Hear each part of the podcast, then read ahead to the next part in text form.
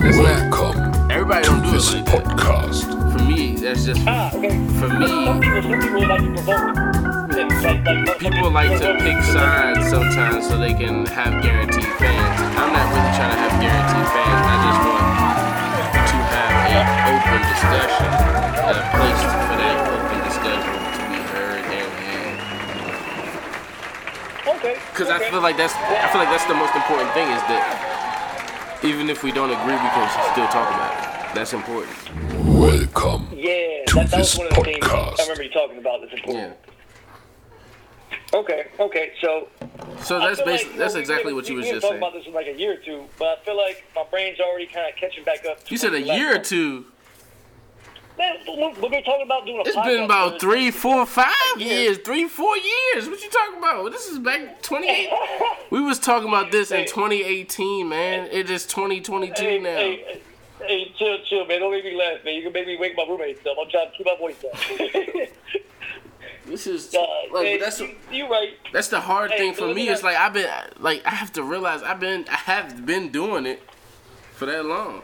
I just haven't been as consistent as I am now. Like now I drop two episodes a week, every week, two two And- and I- and I full episodes. I left you hanging in the wind. Yeah.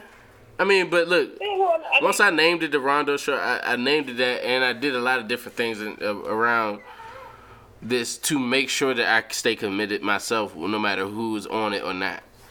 I never wanted it to be a thing where it's like, oh, I can only pod with people. And that's another thing too, because it, it's not just about my ego or anything. It's more about the fact that people got lives and people got shit they trying to do. So I don't want them to ever feel like they have to pod if they not if that's not what they trying to do. You know, I wanted it to always be like if you felt it, I want like if I, if if I have you on the pod, I want it to be something you wanted to do. I don't ever want it to be like you're doing it for me. It don't work out for me. I don't like that. Yeah, yeah. Um, I- I'm, I'm, I'm with you. I'm, I'm Yeah. on with you because I'm ready. I'm ready to talk about some things. I, I feel like there's gonna be some good, powerful topics. Now, now, mind you, the way we always talk, you know, I'm not a dictator. If anything I'm talking about, you feel like isn't relative or something worth talking about. I'm tired of, but Dale, I've been potting Huh? twice a week for at least like we we average at two two hundred. Well, not two hundred. Here I go. Two two hours and twenty five minutes if we have like a strong day, and like twice a Okay. week. I'm tired of. I really want to hear you talk for a minute, like if you know what I'm Well, saying, like. let, let me let me roll some topics then. Uh, let's let's just roll with it. Um, I, I took down some notes about some good topics.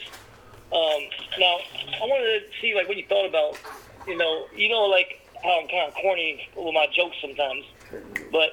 And, and one thing about you, uh, Rondo, man, that's always impressed me is you, you have a really vast knowledge of like different times of cultures.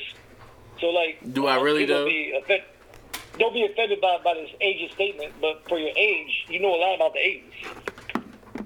Yeah, but like I told you, and it's kind of like how our relationship started was I was always that kid who the adults kind of didn't they were candid with me. You know? Yeah, yeah, yeah, yeah, yeah. It wasn't like okay, we could talk about what was going on like we can it was all wasn't always like oh, you a kid too, so I'm gonna just act like everything's all good. I'm not gonna tell you, but sometimes like uh, the adults was always telling me about the kids. They like he gonna end up right there where he ended up because of how he acting right now, and it's like they took me under their wing in that way. Go ahead. Yeah, you know what? I'm sorry. so- Sorry to talk over you. You not- uh, you- you good. I, I think we always share in common. I told you I'm done talking. I recognize, you know, not to put you on a pedestal, not to so pedestal, not every thing, but they all recognize you, you've, had a, you've always had like a very high IQ. Um, the way you process and perceive things is maybe a little different. Not saying that you're better, but you kind of always remind me of like when I was a child. It seems like we kind of had some experiences where a lot of adults would say things around us Yeah. either either talking with us for different reasons or have the assumption that we don't know what they're talking about. So they can talk about adult things safely and we ain't gonna get it, but we But. I was gonna say, but we also were cool enough to notice that was occurring in the moment and just stay in that place, whatever pocket it was. To like, we never we never broke it up and made it weird. Like we never was like, why are you telling me this? Or we never was like, I don't know. It like it was times when it was like I, I felt like for me at least, I wanted to know the information. I didn't know what I wanted to know because I didn't know the information yet, but I just wanted to know. I felt like everybody was being fake with me, and if everybody just could be real and honest with me, it would be the best thing ever. So all I wanted to do, I didn't want to mess that up. So when I noticed a, an adult, even if they thought I was didn't know what was going on, I kind of played into that ignorance. Excuse me, so I can get more shit, you know, so I can know more shit. Yeah. I, I used to love it, and that's the thing too. With you, I just appreciated the fact that it wasn't. I didn't never feel like, like you. You would tell me like you know my job this and my job that, and that's that's a different thing than to try to manipulate me. I just didn't feel mani- manipulated. Man, you know the system is fucked up. We don't have to go to a negative connotation or a negative path because you know. We already talked about that on the pod too. okay about it if you're if you're okay with talking about it. I'm definitely okay with it as long as you're okay with it. My, my, my, first of all, uh, let me introduce myself, Rondo, if I may. That'd be funny. Introduce yourself, man. Yeah. My new name, I just freestyled this. Uh, as a guest on the show, I would like to be known as Arthur Anderson. Uh, don't ask me where I got the name. Just made it up. I'm gonna ask you where you got the name. I'm gonna ask. What is this? You know, everything is, uh, has deep hidden symbolism to me, but really I just freestyled it. Uh, I've been stuttering a lot lately because uh, I had a little bit of PTSD uh, and trauma I'm trying to work through from being separated from my career in social work. I've worked for 20 years that I didn't necessarily plan how my transition was going to work. Uh, it kind of happened uh, suddenly, but um, I don't know how much I, I told you, but you know, two years ago, about it was right before the beginning of the pandemic. I had, uh, you know, we don't have to talk about exactly. Uh, we don't have to talk about the name of my program. We don't have to talk about really anything specific. We can just be kind of general. But for, for anybody who doesn't know uh, my history, for 20 years I've worked uh, as a counselor in the foster care system, primarily in DC uh, and Maryland.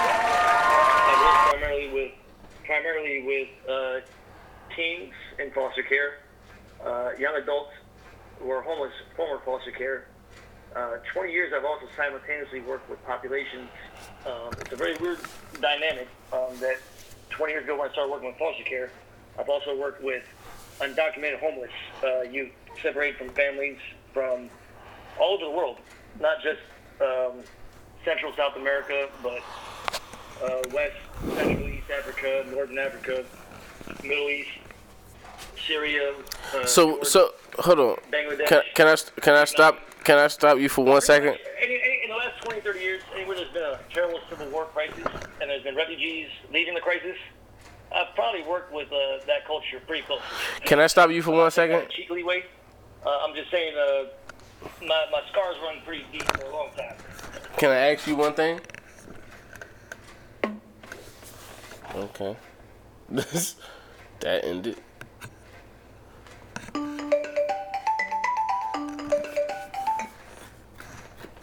Can I ask you one thing?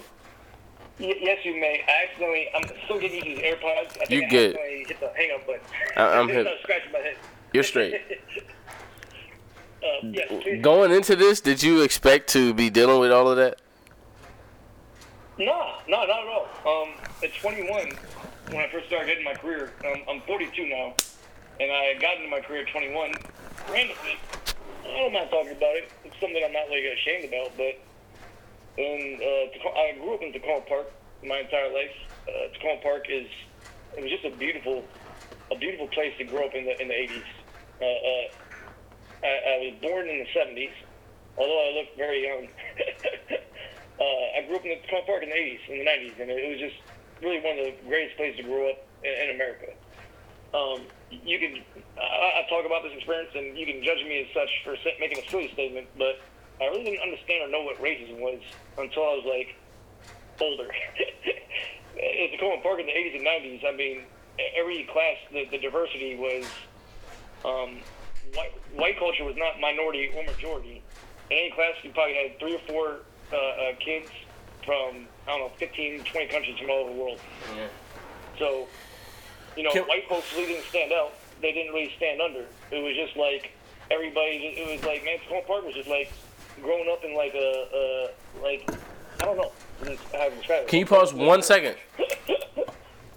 What was that? Can you pause one second? I'm just check the sound for one second and just make sure Oh everything's yeah, yeah, yeah, no problem.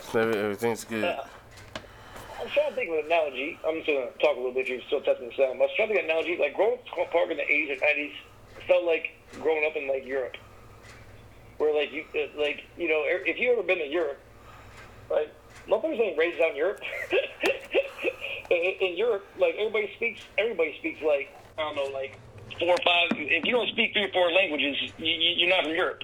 Right, right, right, You know what I right, mean? right, right, right. like we we place in America such an importance if you speak three or four languages. If you're in Europe, if you speak three or four languages and you grew up in Europe, you're a flunky. a lot of motherfuckers in, in Europe, Northern Africa, these countries. Like I have a lot of friends from Tunisia, Algeria, Morocco, Uh huh. and a lot of my friends from Morocco, Algeria, family from Morocco, Algeria. Man, they a lot of them speak. I don't know, seven, eight, nine, ten, twelve languages. All right, all right. So, Um, so just to, just to stay on track, Yeah, yes, sorry, uh, You- not, not, to, uh, not to go a tangent. you're good. I'm, I'm with it all, but we said we under a time constraint, so I'm just trying to manage that. Yep, you're on it. You, A bit. So go for it. You want to ask another question? yeah. So you, what, what, what, what did you have to say? Like, what's your new thing? Like, what are you on?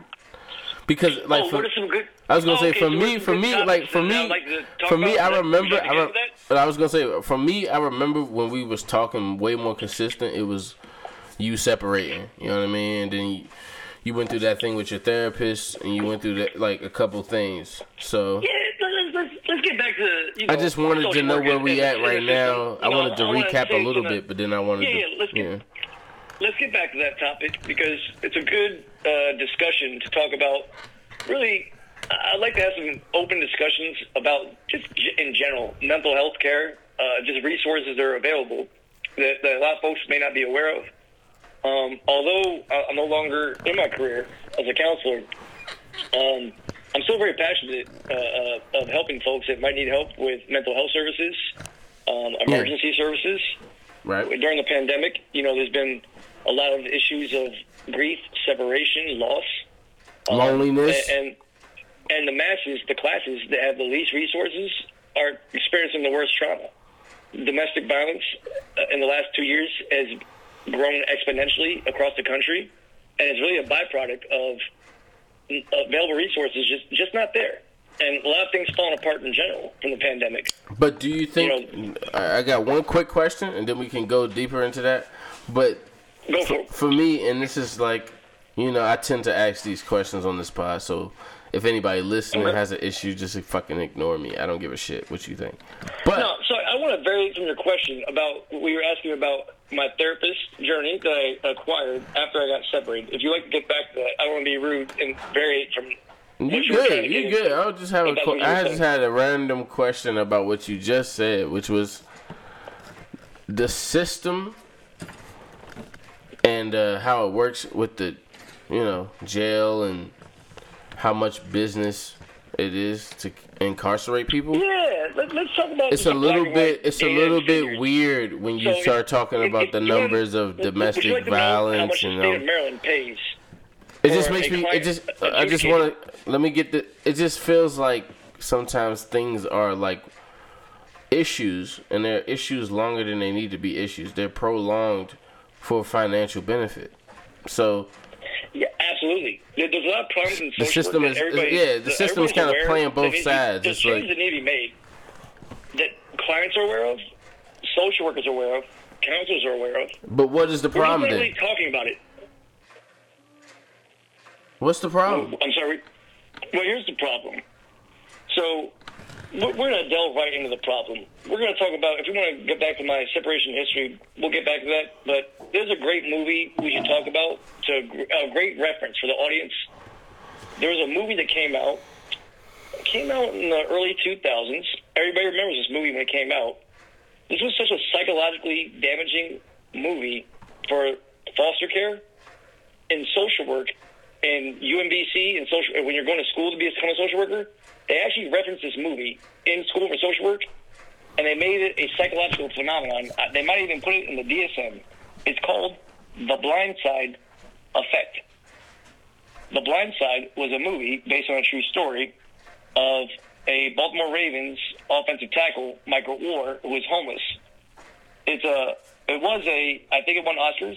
Sandra Bullock was the the mom who played a great role.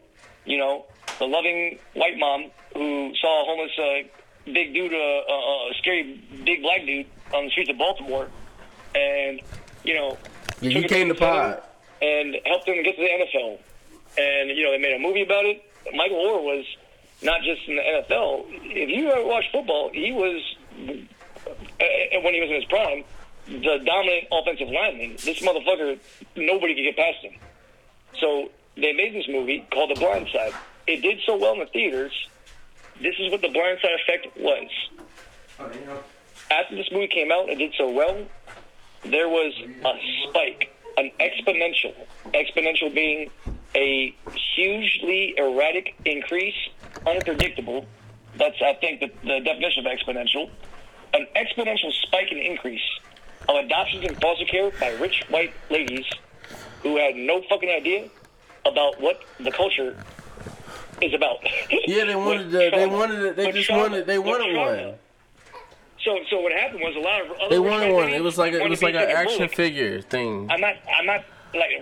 It's like when you shoot a movie and they everybody wants the toy. Can research this. Anybody can research this and look this up. If anybody goes to school for social work, if you ask a social worker, "Hey, what's the blind side effect?" They'll tell you exactly. Oh, after this movie came out, there uh, was a huge increase of adoptions and abandonment. If you hear what I'm saying, But that's the same You know, thing. like- No, no. Peep this. Can I say one thing? Mhm.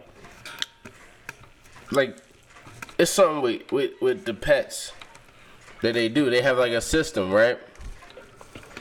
And it's like, if you get them, you gotta show that you want them, that you got a place for them, you got shit to do.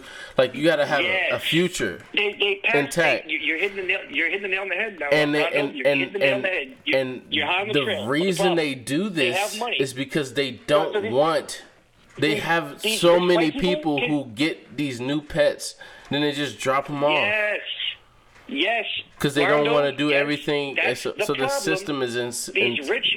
It wasn't just white people, Rondo. It could be, and I'm, I'm I want to just blame white people. The blind side effect was rich families. It could be a rich Indian family.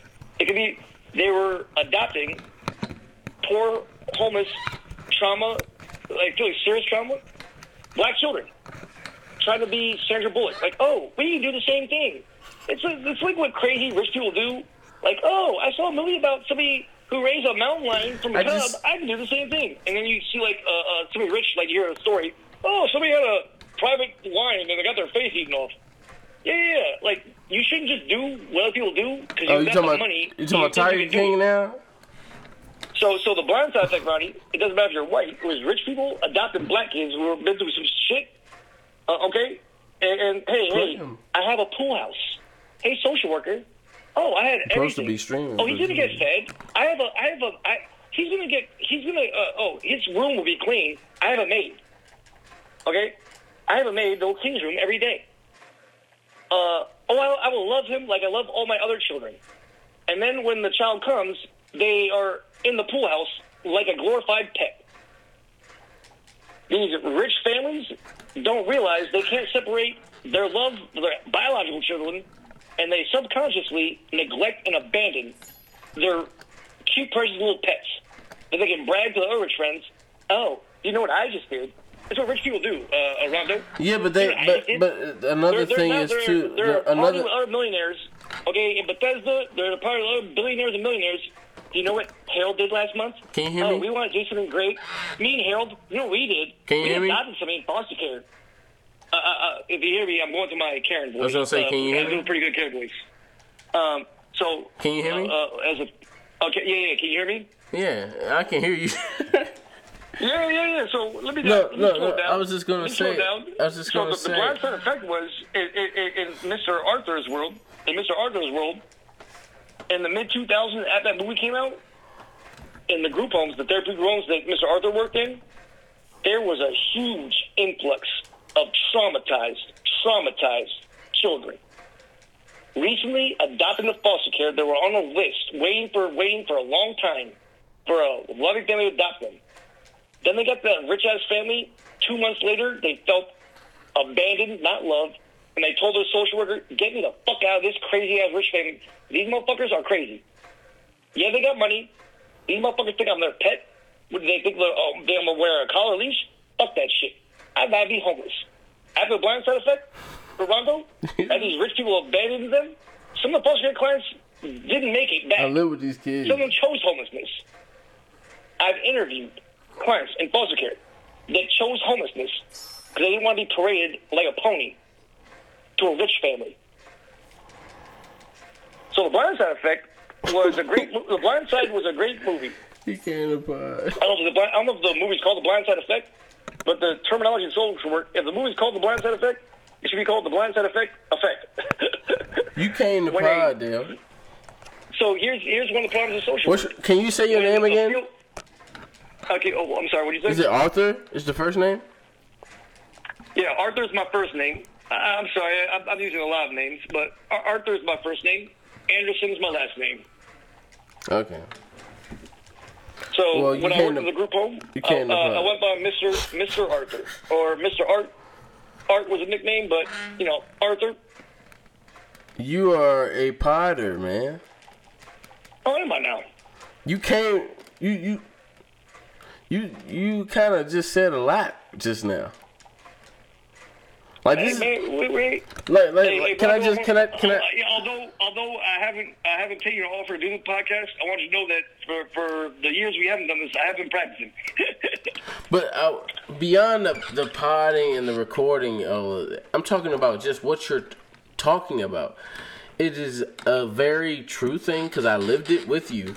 I lived through it. No, it's it's. But- it's but beyond that- if beyond you the that- audience, if, anyone, beyond if you in the audience wants to fact check me, there's something called Google. I'm not being a smartass. Uh, please don't think I'm denigrating. No, no, no. This is what, but this is what I'm trying to say. The, the this is blind side effect in listen, social work and the damage it Listen, did to listen, foster care. listen, There's real data. listen, you can listen, look up and listen. find. listen. This is what I'm trying to say to you. I'm trying to say to you. Uh-huh. There are conversations about these things in podcasting. There are people who Oh, talk. already. Oh, no, oh, listen, mean, listen hey, though, hey, listen, listen, listen. Go, go, go ahead. Uh, go, go for it. There are things that that go on where people discuss these things, but not Oh, on okay. the way that you are right now. Not no way. Oh, okay. Like you said so much in just the little time that you just spoke is what I'm saying. Oh, and well, these, well, thank you for that feedback. but that's my point. It's like I can tell that that your real experience, your firsthand experience, is is a is a window to a, a epidemic, a pandemic that has been going on for a long time, and nobody has really spoken on it because nobody knows. Nobody knows, damn. Yeah, man. You know, I, I, I want to say I was close to every client. I would say eight or nine out of ten clients I work with. I've worked with probably, if not hundreds, thousands of clients with significant trauma histories. I've worked with hundreds of clients on bipolar one, bipolar two. There is a spectrum. There is a difference. Um, I recognize the difference. And anybody on, on any type of spectrum, you can't judge somebody and say if they're bipolar, you can't associate them somebody else is bipolar. There's a spectrum. Just like there's an autism, uh, schizophrenia, Asperger spectrum. And on the autism, schizophrenia spectrum, I've worked with hundreds, if not thousands, of clients. I'd say eight or nine out of ten clients I've worked with, I was very close with. So I was a, a counselor that um, I try to be as authentic as possible. Um, my, my way of working with them was kind of the way my, my parents raised me. Both both my parents are deaf. Uh, they went to Gallaudet College in, in D.C. And um, in the in the deaf culture, deaf culture is very inclusive in general. But the deaf culture in general is very non-judgmental and very acceptive over anybody that's different. And the deaf culture in general like to go out of their way to help others that are different, um, authentically. So this is not just me as a coda. A coda is a child of a deaf adult. Uh, I'm hearing. Both my parents are deaf, and that's what a, a coda means. Um, but it's a, a coda culture thing, but it's a deaf culture thing. That deaf culture definitely likes to go out of the way to help people that need help that are different and might be judged for it. So I, I guess that was kind of like my background when I What you trying to say? You trying to say I'm needy or something? What you trying to say? You trying I, to I say? didn't feel like I belonged because I only have a high school diploma, and for 20 years I've done my job. Um, I've worked with a lot of people with bachelor's, master's, uh, master's of social work, MSW, and I've worked with a lot of social workers. They're LGSWs. You trying to Uh, say that I'm needy or something? Did I? What you trying to say? I'm sorry. You trying to say that I'm What I'm needy? Well, what I'm saying is, you know, anybody in the audience that wants to do make a difference in social work, don't feed in the hype that you need a degree to make the difference. You don't need to spend a lot of money. Um, I'm living proof. I have a high school diploma, and I, I worked a very long career for 20 years in social work.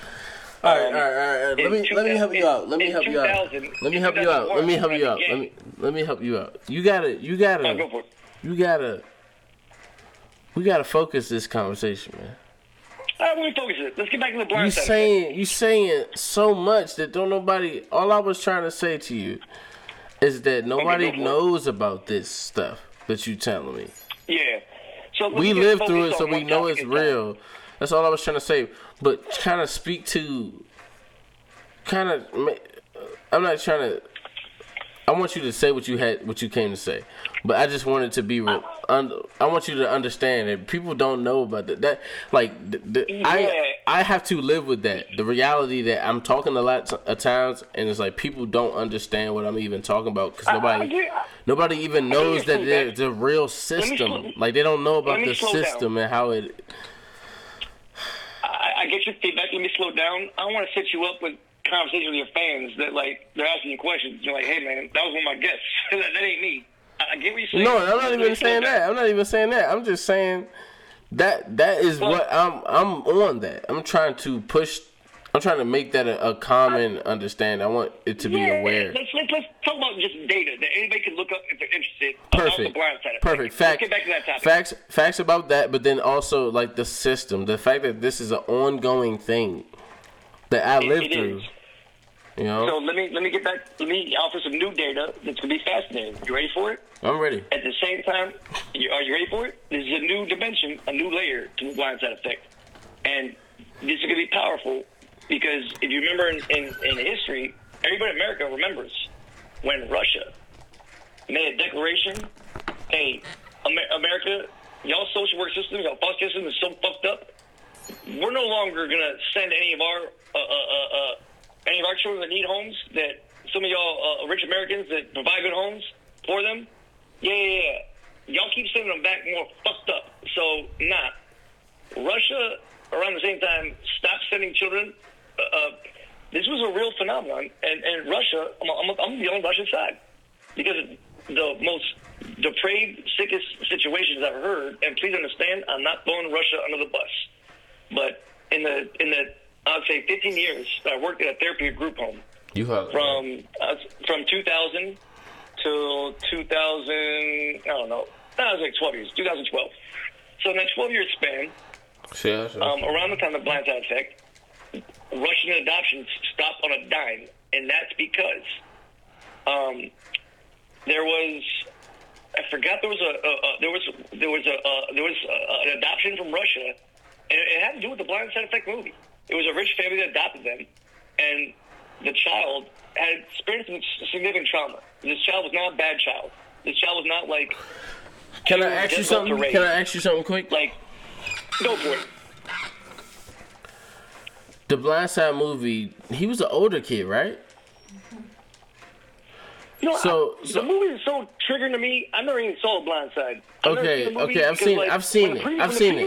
Me Listen, just say this. listen. Working in social work, in my experience, when the movie came out, I saw the previews.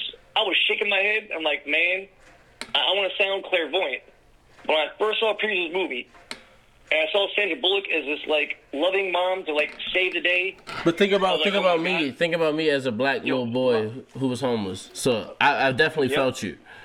So, but what I'm asking, what I'm asking you, what I'm asking you is, when these people saw, wasn't he? he well, I've seen the movie. He was an older kid. He was an older kid, like when, when she. So, she but but him, but I'm like, saying, yeah, exactly. He was like, already kind of grown. So with these people, They are adopting Yes, yes. young children. Oh man, Rondo, I'm glad you clarified and asked the right questions. Michael Oher, I haven't seen the movie. I believe he was an adult when she took him and adopted him. His brain developmentally, you know, he was he's been through a lot of trauma, but he was already resilient. He's already had some skills that he had set himself. So it's not like the woman who actually I haven't seen the movie. Like it's not like she did like a miracle. She really just you know provided. She's a good person. She provided him with uh, uh, faith and trust and uh, uh, uh, shelter and, and meals and made sure that he got on his feet. She's a good person for that. But the problem with the blindside effect is it's played by Sandra Bullock, and she's a great actor. I'm not shading Sandra Bullock. She's a beloved actor. My question So for you. is- My question. answer the answer the question. Can answer I, question. my question He was adult. directly is about The- the Russian- the effect that it He was an adult. Yes. So the blindside effect would happen with American foster care. It made young not Ward. young children With the having become. foster care with children, with children, we're talking about children uh, that aren't as resilient, not adult like Michael Oher. We're talking about 8, 9, 10, 11, 12, 13, 14 year old children. We're talking about children that came into my group home. At 14, I'm talking about traumatized, traumatized, in tears to me. Hey, yo, Mr. Dale, please understand, I don't trust white people. You seem pretty fucking cool, but fuck white people. And I'm like, oh, wait, hey, man, hey, I respect where you coming from. I, I don't, honestly, I don't know where you're coming from, but if that's how you feel, I have to assume that you're coming from a real place. So if you need me to give you space while you're here, respectfully, I'll give you as much space as you need. If you need my help with anything, I'll give you the same help I give everybody else. I, I have to Don't give them the sauce. Don't give them the sauce, Dale. Don't give them the sauce. Don't tell them how you do it. Yeah, okay, you're right, you're right. But- But, but, but- what, I'm, what but- I'm saying is, what, I'm- I'm but- saying is, but I, you- I remember distinctly after this movie came out. I remember, yo, I prepared myself like I prepared myself. Yo, I didn't know there's gonna be some kids that are traumatized, abandoned by some rich motherfucking American families that thought they were gonna get Michael Oher. They're taking in 10, 11, 12, 13, 14 year old kids. They're now teens. They've gone through trauma. There aren't bad kids. These are rich people. They're like, the first time they do something that's not ignorant. Like, they might just, like, forget to wipe their, their mud, their shoes. And they're like, oh my God, he's a terrorist. He, he tracked money in here. Oh my God. And these rich motherfuckers that don't even give a fuck about money. And these, these motherfuckers from the hood, like, looking like, yo, well, you in this interview talking about social work, like, you got all the fucking money, you don't care about money, and now you acting funny money, I got money fucking, uh, uh, on my bedroom carpet? Like, So I'm confused. I'm confused. Are you talking so, about? these are these are Listen, no, listen, listen. These are stories. Fourteen year old cats would tell me, "Yo, these funny ass motherfuckers. Yeah, yeah, Mister Arthur. Yeah, that's one social worker. Get me out of that fucking rich house. These crazy motherfuckers lied. Told my social worker they're gonna take care of me. They all they don't care about money. And the first day I came over to school, man, I'm not a bad kid, Mr. Mr. Arthur. I play football. You know that. I forgot to take my damn cleats off. I had a long day of practice. I'm not a bad kid. These motherfuckers told me what is in my room, I own, it's mine. And the fucking carpet by my door, I put my cleats on, and these motherfuckers come in talking about I'm a dirty fucking kid because I put on football cleats. Like these are real conversations I'm having with 14 year old kids from DC. They got abandoned, or, got abandoned, or no, they didn't get. I mean, They got abandoned. No, they got they, abandoned. no, They got abandoned on they, pay. they, they, they were survivors. They're smart. They got the fuck out. It's like, uh, hey, Mr. Arthur, we got the fuck out. But you hear that. You hear that, right? You hear that. They thought we were. Dale. They thought we were. Dale. We were their pets. Dale, Yeah, sorry. you gotta, it. you gotta slow down. You're right. You're right. You saying, you're saying that they're smart. Like, I'm, I'm dude, transferring the, those moments Dude, where you know, dude, I'm dude. not giving them smoke. But- I'm but listen, listen, power. just listen for a it second. did trigger me. can you listen for one second? I Go for it. You saying they got out? They got the fuck out. They're smart. They're smart. They're a lot smarter than these dumb social workers. But you're saying that, and these social workers are who we're we're in their care. Yeah, you know, let me let me not So so so so no look look look every- look listen good social out there, listen there's a bad social listen worker. Listen. every good cop out there, there's a bad cop. We know this. The bad social workers just don't know better. We know this. My point is not that. My point is, I was fighting for my life at times, and it got demonized, and it- the system got used on me even more. So you have You kids. You have kids who you said start at the ages of 9, 8, 10, and they're fighting for their lives.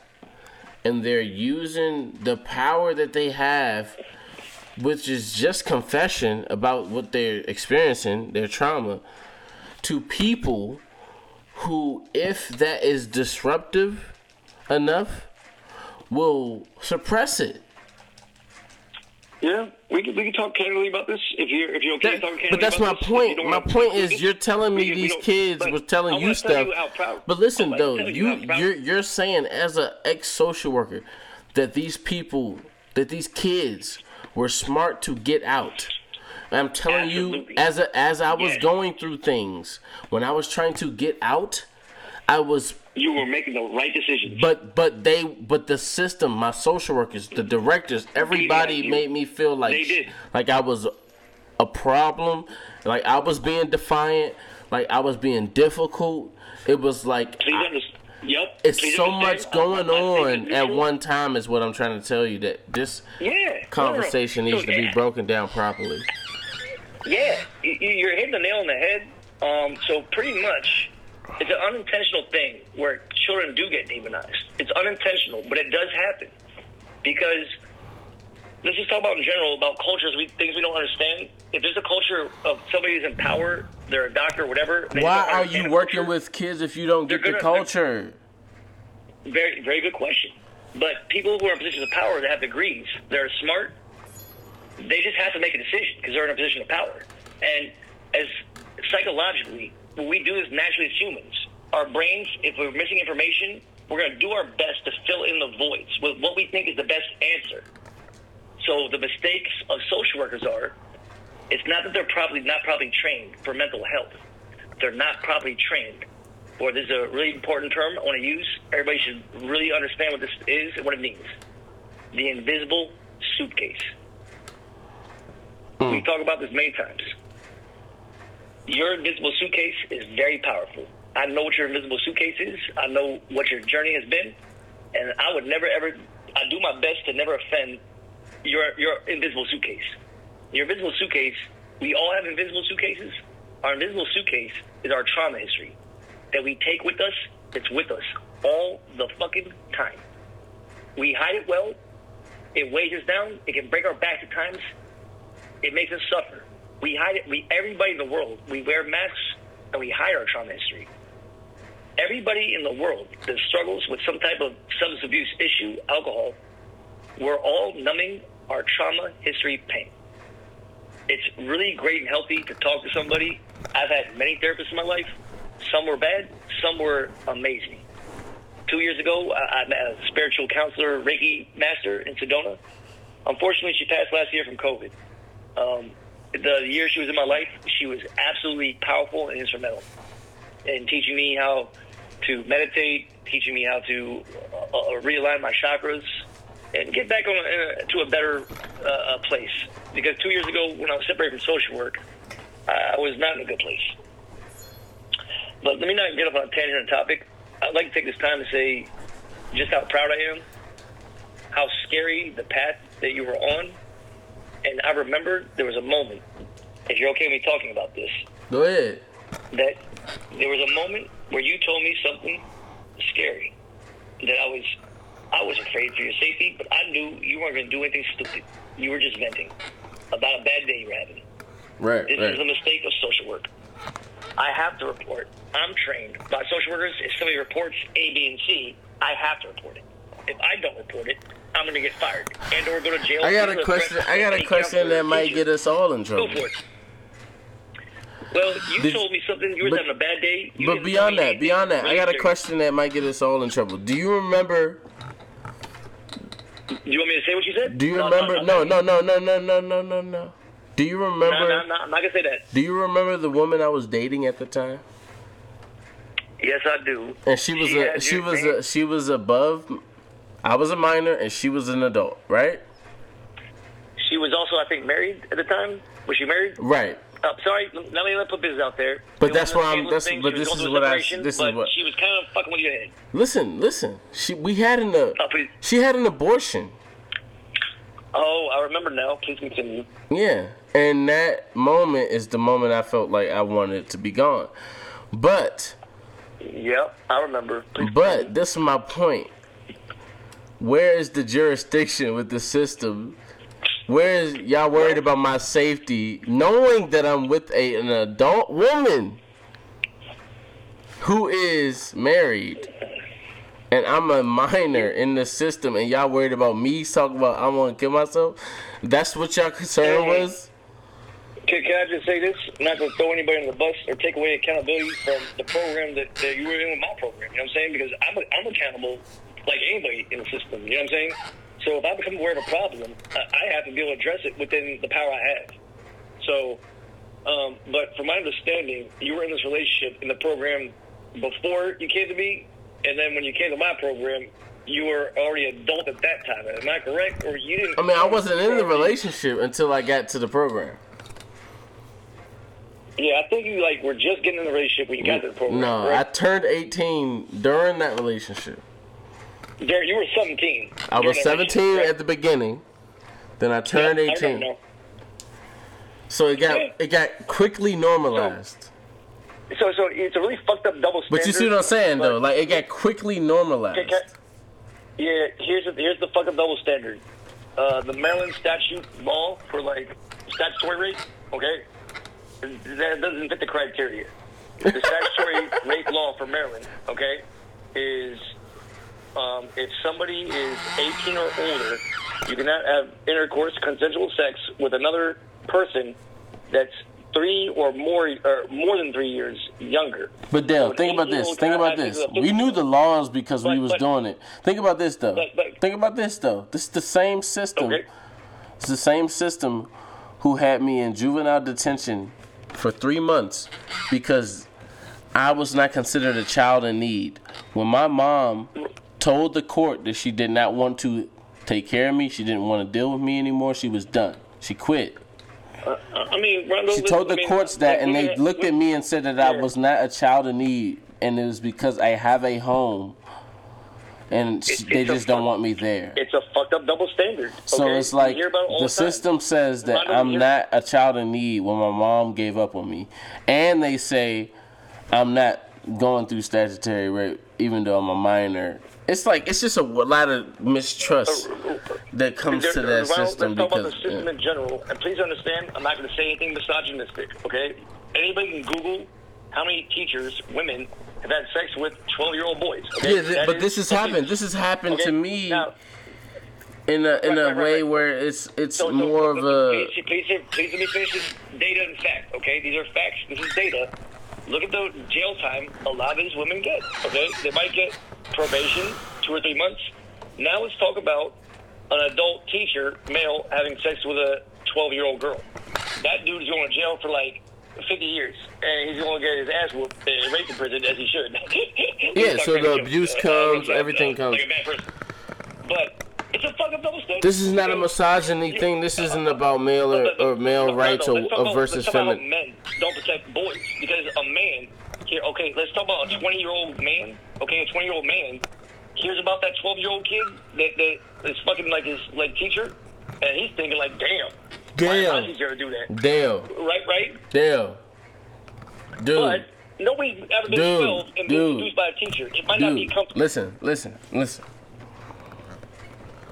I've. I'm not gonna say too much. I have had experiences with teachers that were hired through this system you're talking about. Mm. Right. So so mm. you're talking about somebody, right? To where even me at the time I did not know that it was a problem. These these are things that I used to talk about and brag about as a kid until I got Yeah. around people and then they told me this is trauma. I did not know it was I get it. trauma. I thought I was supposed to be get having sex with older women. Then I learned that oh, okay, she's sick. Can, can I just say this to be sensitive? Because I work with a lot of male and I work with females simultaneously with males. Uh, a lot of uh, sexual abuse or rape survivor victims, male and females. I work with both of them. So, when But Dale, this has occurs, affected my sexual. different. This is a, this But- has but affected me sexually. Yeah, for the rest of my say life. this though specifically, I want to say this for the audience. This is a powerful conversation. Can I say something really quick, please? This is just a general conversation about how our brains develop. our brains develop naturally, when we go through natural things, puberty, right? We all know generally, typically, girls do go through. What I can't remember if girls go through puberty earlier than guys. I think they do, um, but we all kind of know what kind of we're going through, what changes we're going through at that time. You know what I'm saying? So when there's sexual predators out there that are fucking creeps, males or females, that's when they're gonna try to strike. Is when kids are going through puberty and their hormones are fucking crazy. You're, you're kind of trying to decide what's normal, what's right for love, what's normalcy for friendships, relationships, what's normal for healthy adult relationships. You're learning all that during puberty, and you're learning trust at that time. It's creepy fucking men and women that are in positions of teachers, are family members, or whoever they are. They surround themselves with children going through the adolescent stage. That is a typical common time where a male or female, if I want to say they have bad parents, because abuse can happen with really smart, great, protective parents. It's very hard to avoid, um, but there's red flags. The red flags are there. You know what I'm saying? So like, maybe if you had some folks that, that saw certain things, like I don't know, maybe those, those uh, assistants of teachers, so I don't know who they are or how old you were. Maybe they were just really slick about how they did their shit. You know what I'm saying? Because My question is, who do you trust as a child? who do, you know, if you're asking me as a counselor who was separated from a 20 year career for social work because I made a washed out report against a social worker who made me, who tried to make me call Rockville City Police and report to them that my client wanted to blow a building up when he didn't really want to blow a building up. He was just having a bad day. For six hours, I'm using clinical terms, he's what we call decompensating. Experienced a crisis. This kid, sweet kid, he's been with us for four or five years, a heart of gold, but he has some mental health issues. He definitely does not have a bomb. He definitely doesn't want to blow anybody up. One But that's just. kids you ever is meet it, do you think? Do you think a lot of this So- shit comes comes down to people making the easiest decisions, or is it about Well- protecting the the liability of the system? Is it about money? Is it about reputation? is it about it's about ego? power, what it's it about power? It's about power. Yes. Yeah. If you're an LCSW, let me let's talk about what an LCSW is. That's called the acronym is a licensed clinical social worker. Uh, the LC, uh, LCSW is the highest position of authority you can attain in social work. An LCSW has power of attorney. Joe Rogan. Who? They have the an LCSW. I've been told. Ronnie, if I was an L, uh, uh, Rondo, if I was an LCSW, and um, supposed I'm just hanging out my from my friend's house, and like What their kid said something, and I want, and I thought they were suicidal. I can call the police. I can file a form. It's called an emergency petition for hospitalization, and I can get my parents or my friends' children, their child. I can call the police. They can come bust the door down. Um, But that is control. and That is child power. Do you know how how traumatized I felt living under that pressure? That I that, like I still have that trauma to this day.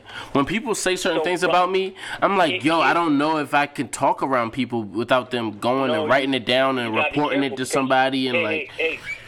There, there's there's people from Child Protective Services that talk to kids. Okay, some of them are CASA workers. But you can convince a kid of anything sometimes. Court appointed, court court appointed special advocates. They got your back. They're not going to set you up. You can talk to CASA workers.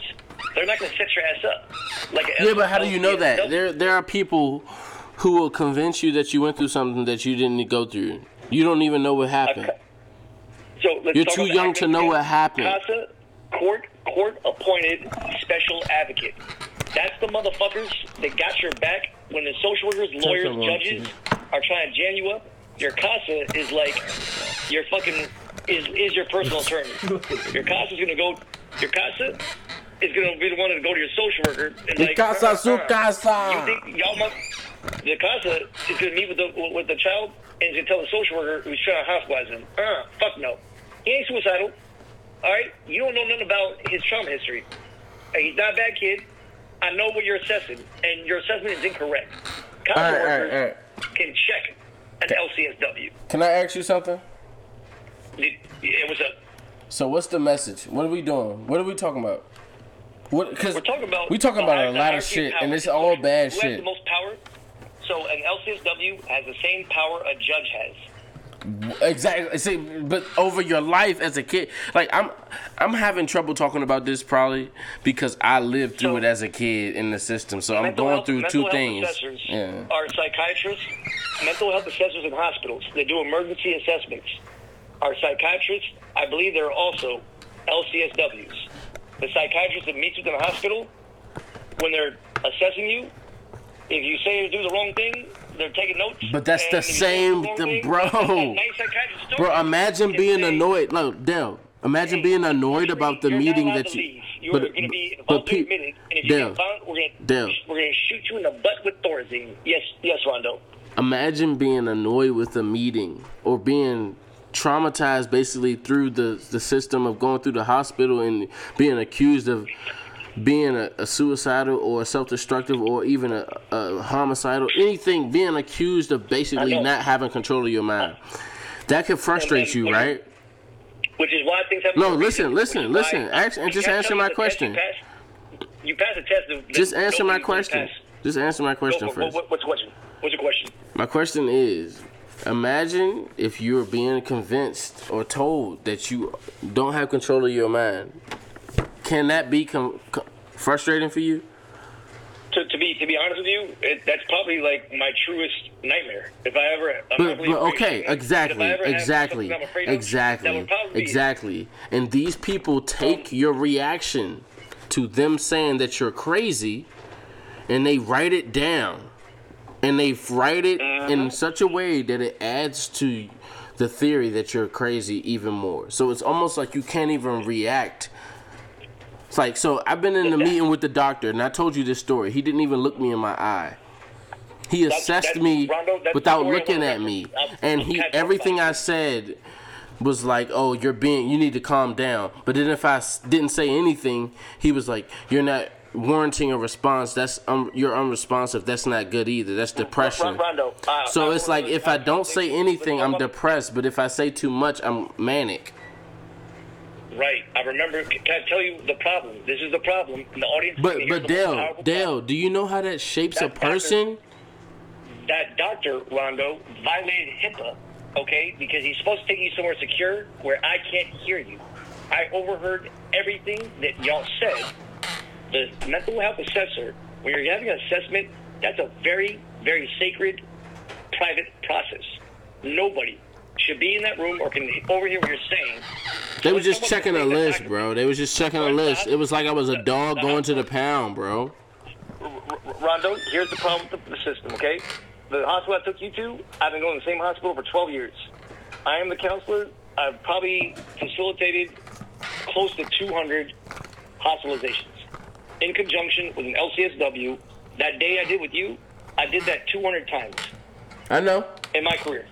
You you know, okay? So so what I'm saying is, typically, good assessors. This is the first time in 200 times this assessor must have been tired, cut corners, really cut some corners, and I'm very. But he fucked up because he did it with me. He fucked up because he did it with me. I need, I And you know me, I'm, I'm the need audience to whistleblower. What I heard. So this is the breakdown of what happened that day. Again, you told me something, and my LCSW said, "Hey, Arthur, take him to the hospital. If you don't, you already know what I, I gotta do." And what she's telling me nicely is, what I gotta do is, if you don't take him, if you don't convince him to go nicely with you, I'm gonna go ahead and draft the emergency petition for hospitalization. And Arthur, if you can't convince him to go with you, we're gonna have to call the police. You made the right decision to go with me because if you didn't, police were gonna come and take you against your will, and it would have been really fucking ugly. And I might have been arrested, and lost my job that day because I might have fought the police. but let me get serious. You made the right call. You knew something was wrong. You trusted me, and it, it really upsets me that this LCSW made me hurt your trust in me because what she made me do is not what I wanted to do. I wanted. This is what I told SSW. When you told me that that shit, you know, I said, hey, hey, I know you think he needs to go to the hospital, but I think he's just having a bad day. You know what we do that he really likes? He's a really talented musician, and for real, for real, he just made some new beats he wants to show me. So how about how about instead of go to the hospital, why don't we just drive around the community and listen to some fucking some music? I was gonna say that's uh, look. and- and- and- that's the finesse, though. Why don't we see? Why don't we see where Rondo's head's at? And the LCSW said, no, absolutely not. If they But- say but listen, you listen. do this. Listen, Hold on, let me finish though. Can, can, I, Ronald, please, I gotta give me like 45 seconds. I'm almost done the story. I need you Cook. and the audience to hear. You're cooking. being raw, neutral You're cooking. of what happened objectively. You you ready cook. for it? Cook. So I, I want to explain to everybody in the audience, okay?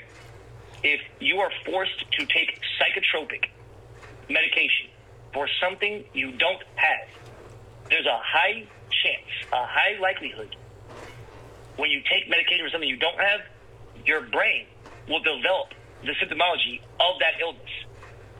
So, for lack of better analogies, if I'm taking diabetic, di- this is not how it works for diabetic medication. Diabetes, well, it could because insulin sugar, fucking up your insulin sugar levels. But if I, for whatever reason, I start taking medication for diabetes and I don't have it, I might give myself diabetes.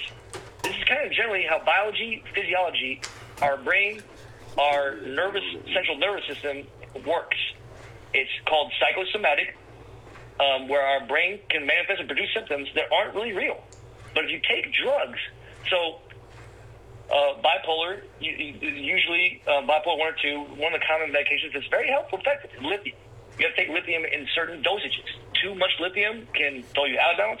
Too little can throw you out of balance. Just the right amount, you can live a really happy, healthy life um, and live a normal life. There, there are a lot of folks that are on a bipolar spectrum that find the right medication regimen. They have a really good psychiatrist. Um, they stick to the regimen, and there are some folks, I'm going to say this in a powerful statement, that are doctors, lawyers, married, happy with kids, they're bipolar or schizophrenic, that have found a great psychiatrist, found the right regimen, and live happy, normal lives, and no one ever know they're schizophrenic or bipolar. Um, it's it's very hard to achieve.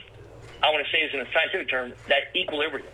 You have so many bad actors in the system of mental health that prohibit folks who have really do have mental health issues from getting the proper help. So back there, back there, our story, when anybody's seen a mental health assessor, HIPAA, uh, for the, the, the, for this process, for you to feel safe to open up to the assessor, you have to be aware. Nobody can hear you. So back to what this. Uh, so the hospital we went to, they now have a separate ward where they do assessments. It's completely separate, where there's no chance of HIPAA being broken. But where did that come sure from? Did that come from people complaining about it? I'm sure probably somebody made a complaint at the expensive fucking hospital in Bethesda we go to, where rich people have the power to make a complaint and make a change. So Yeah, but a little black before they built nigger the ain't gonna make no change. Before they built the ward, they called the pod, where it's this locked-in facility. You get assessed, and if you uh, are admitted, you're not pod, leaving no. Hmm. for a mandatory 48 hours of observation. If anybody's admitted for thoughts of harm to themselves or others, no matter what state you live in, typically you're going to be involuntarily admitted for 48 hours for observation. And what they call the They're quiet room. assessments. They're going to make assessments, determinations. They're going to tell you what your mental health illness is, if you have any. They're going to tell you what medications you should p- take to be normal. So do This you think that? No, can I ask you one thing? Can I ask you one thing? In that in that moment, do you believe that that they're correct about all of their assessments? Do you think things could be uh, their assessment can be wrong? I don't want to sound. I don't want to sound fucking arrogant because I got a high school diploma.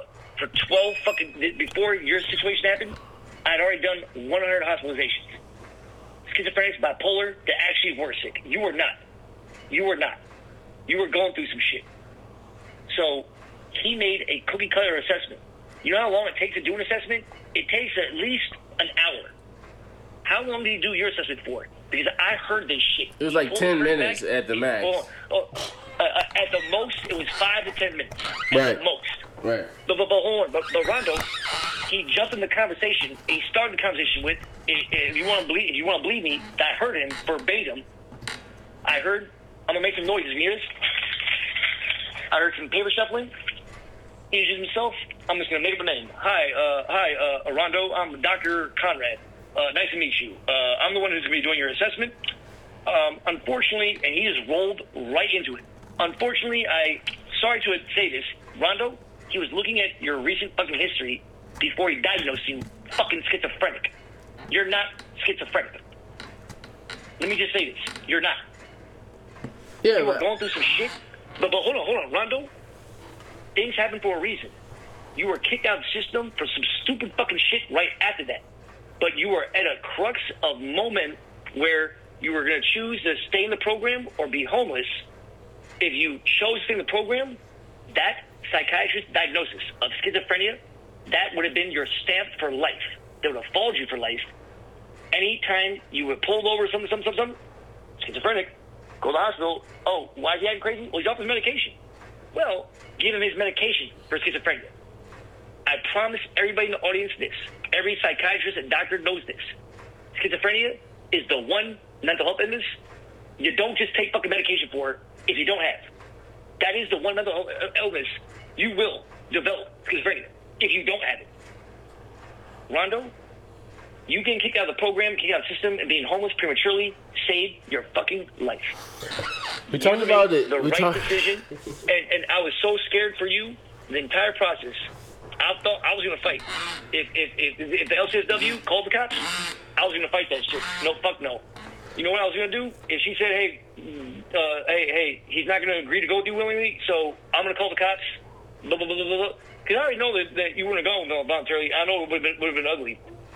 That would probably been the day that I got fired. No, but I would have told you. No, no, no, no, no, no, no, Dale, Dale, Dale, Dale, Dale, Dale. You went voluntarily. You gotta know that I know the system, but you gotta know that I know the system. I would never went wild. I would have went. If she told me, if she told me the police are coming, just buy some time, Rondo, I would have picked you up and say, hey, hey, yo, let's go listen to some music.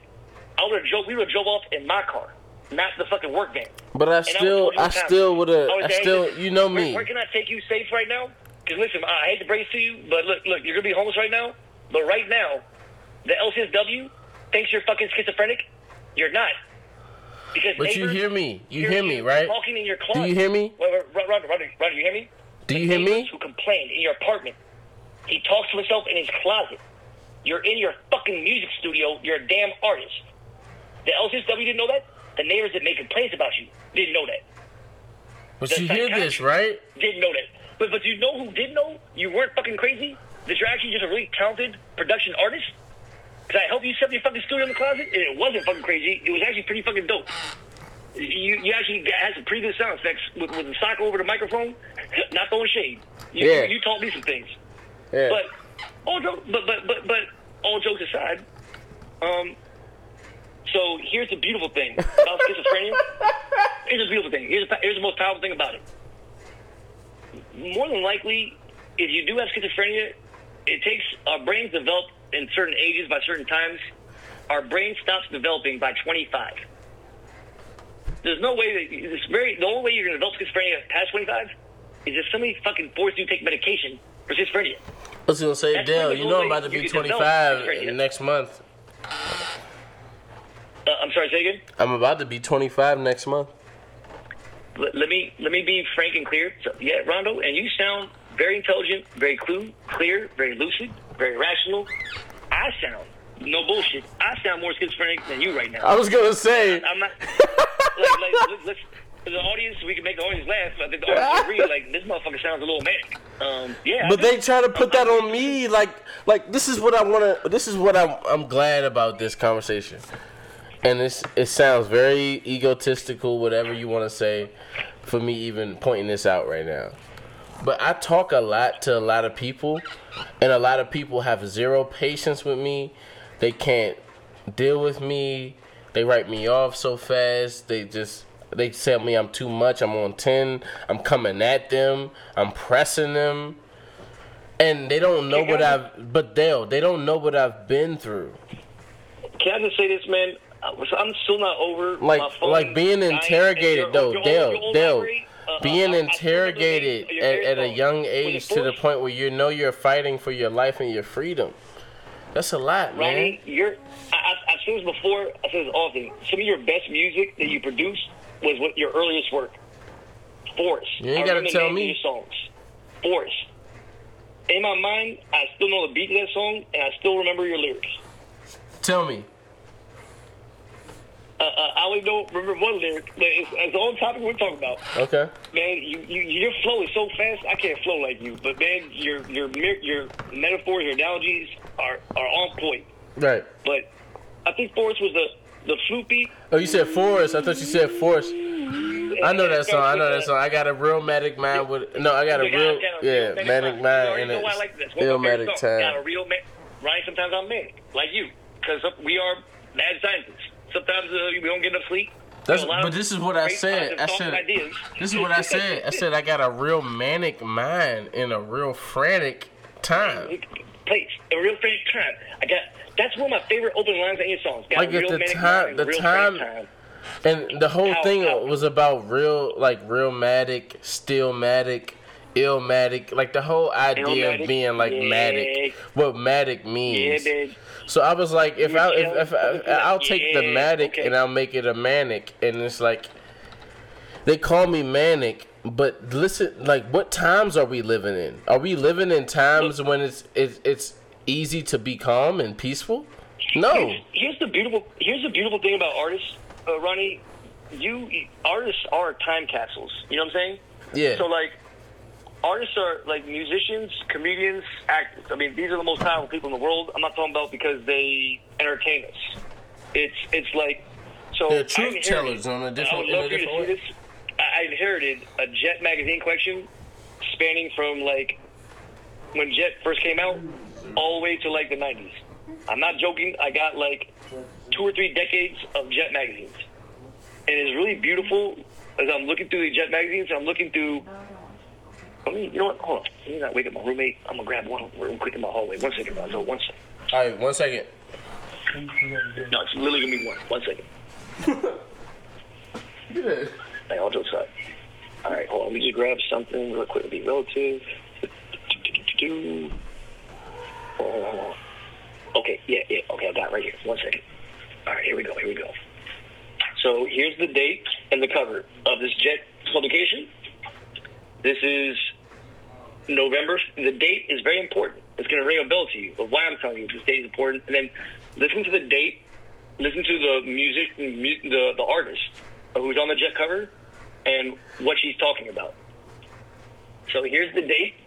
It's November fifth, nineteen eighty four. And on the cover of this uh, this magazine is Natalie, Natalie Cole, and the the the title says says she finally won fight against drugs. So what was going on in 1984? And please don't think I'm throwing shade or denigrating Natalie Cole, who is a goddess. Uh, I'm not. never be able But but what what was going on in 1984? There was an epidemic that started that fucked up, that destroyed a lot of cultures. But really, we know the culture we're talking about that really fucked up. We're talking about the crack epidemic, right? right? In Takoma Park, when that shit hit in the 80s, How was it? devastating, devastating, devastating. The most powerful, intelligent families in Takoma Park, devastating. Crackheads? moms, grandmothers who are powerful goddesses, wives, leaders in communities. Some of them might have got hooked. And how traumatizing is the children in the community looked up to the powerful leaders? Do you think that we're still? The whole neighborhood. Do you think that? Do you think that those communities, these communities, are still paying for that? Absolutely. 20, 30 years later, we're still paying the price for the grief, separation, loss of this epidemic um, in, in the 80s and 90s. 90s, especially in D.C., and still is a, a big problem, difference. Now, let me be frank and transparent about data that I'm providing. I, want, I don't want to misinform anybody. If you have a history of schizophrenia in your family, don't be afraid. It can skip generations um, don't be afraid to talk to somebody. If anybody wants to, if any people call in, any audience members, they might. It's a, un, it's not an uncommon dynamic. I'm very sympathetic to this. Six and I'm one not nine denigrating three the culture. five nine But in two certain five eight cultures, one. If you're experiencing schizophrenia, you're a family member. You don't want to dishonor your family. They don't let you talk about Did it. you hear they me? whoop your ass talk about it. So Six if you one feel nine developing- if you feel six one you're nine 3-5-9 two five somebody eight to talk one. to. Well, I'm sorry. Say again. Nah, I said six one nine three five nine two five eight one. Oh, I love it. I love it. Let me share one story with the audience. It's a very powerful story. Um, I, I work. I do a lot of homeless outreach, and uh, I'm a I'm a passionate pool player. So I'm a Takoma Park DC cat. I grew up in Chandler Billiards uh, on Georgia Avenue on the DC line. uh, so you know me, Rondo. When I'm uh, not working, uh, I'm getting off of work and I'm finding some uh, dive bar in DC. You pool hustling. You pool hustling. You a pool hustler. Oh, I'm gonna call myself a hustler. I'm just a passionate player. But let's just Yeah, uh, but you say good though, and you be getting niggas not- money. It's not uncommon. I get off work. I work through 11 shift for my uh, my career in 20 years. When I get off at 11 p.m., it's not uncommon on a Wednesday night to let off some steam. I might go to one of my favorite dive bars in DC. I might be shooting pool till two. To or three let a.m. off some steam, you st- you taking niggas I money. in, I, I might be in Columbia Heights. I might be somewhere random in DC. I've befriended I mean, uh, a lot of uh, homeless, uh, uh, elderly, different ages. You know, um, not being sensitive when I'm needing a pool, to being sensitive. I'm just a friendly guy. Uh, they over here talking. They might say, "Hey, man, you guys got some, some money spare." My, my statement always, uh, statement is always the same, and it's not a cheeky statement. It's a very serious statement. That um, I'm not religious, but I'm spiritual. Um, but I, I do believe in Jesus, and I do believe in trying to help people find a way to eat for life and not the day. So I would say something kind of respectful along the lines, kind of a joke, but hey, man, I don't got money to help you today, but if you need some help for something for life, um, I would introduce myself like if they were interested. I wouldn't be disrespectful, but kind of like, hey, man, I've worked in social work, but if you need help with getting jobs, shelters, housing, you know, I'm, I'm pretty resourceful. But a lot of the homeless may not take me on offers to help them find services, but the ones who didn't take me on offer, I became friends with. Um, one one gentleman, I was playing pool. One of my favorite dive bars. It's no longer there. Uh, uh, it was called Townhouse. It was a really divey bar, but I like this this uh, dive bar. Can I just give you something? Can I give you something for a second? It had a. This is a great. Yeah, yeah, pause. This, this is a great. You're a great dude, man. Late night conversations. Oh, oh. I, bet, hey, hey, I miss this, Rondo. But, hey, But Dale, Dale, like, do you remember when we we were- pick this up tomorrow? But Hey, finish. I You're gonna finish your story. You're gonna finish your story. I just had a question. Do you remember when we used to pod, basically by campfire on the lake, all night? Yeah. Like, yeah, come yeah, on, you man. get your phone out, you record, and we and the have like stars, we just be looking at the stars. Like, dude, that's what I wanted the show to be.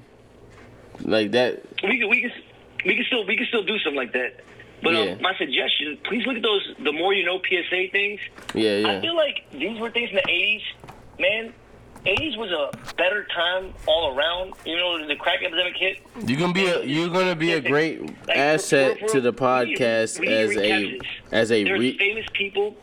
There's famous people doing these corny ass PSAs. They know they're gonna get joned on. We, we use those terms call part. You know, you get joned on. But these actors. You're gonna be a you're gonna be a great asset to the podcast as a as a There's re- famous people. There's famous people doing these corny ass PSAs. They know they're gonna get joned on.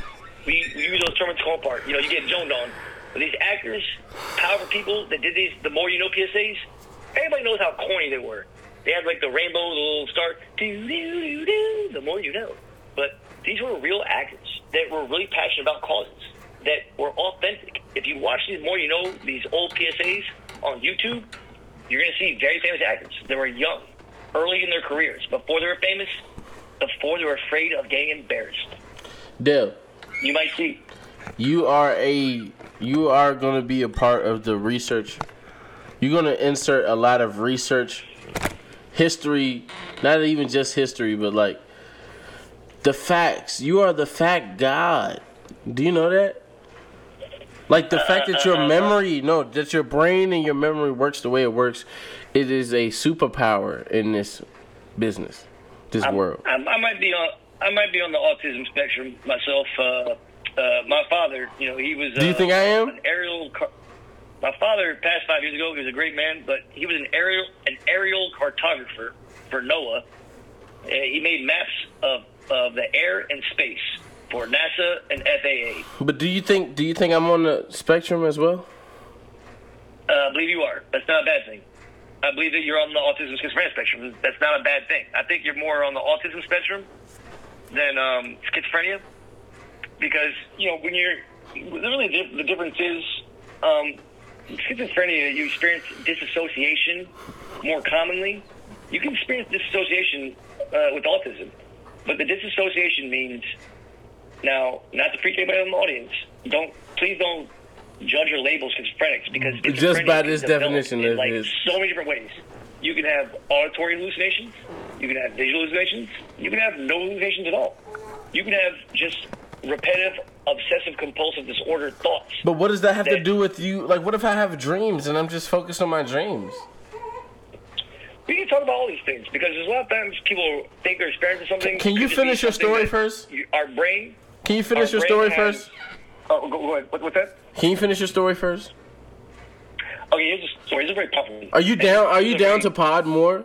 As long as you're down to pod more other I wanna talk about the days. story, but I'm other days- I want to talk this first thing. No, Dale. Uh, Ronald, let me share. Dale, are you down to pod more other days when you have time?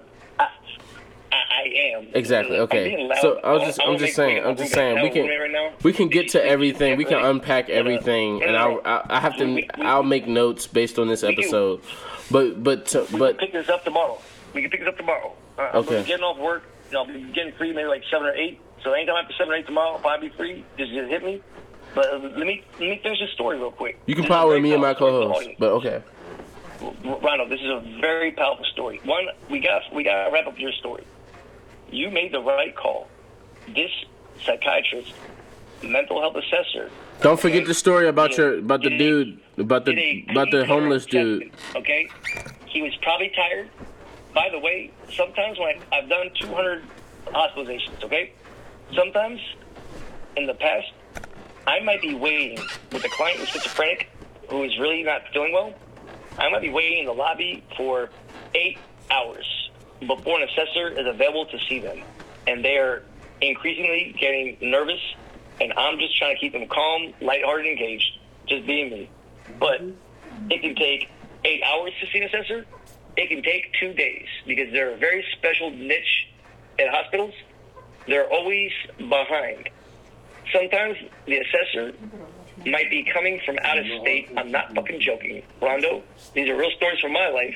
Hey, hey, Dale, can you keep your client calm? The only assessor we have is coming from Philadelphia. It's going to take him at least six hours to get here. So we're going to need to keep your client calm. I'm like, uh, what? Six hours? What if they do something?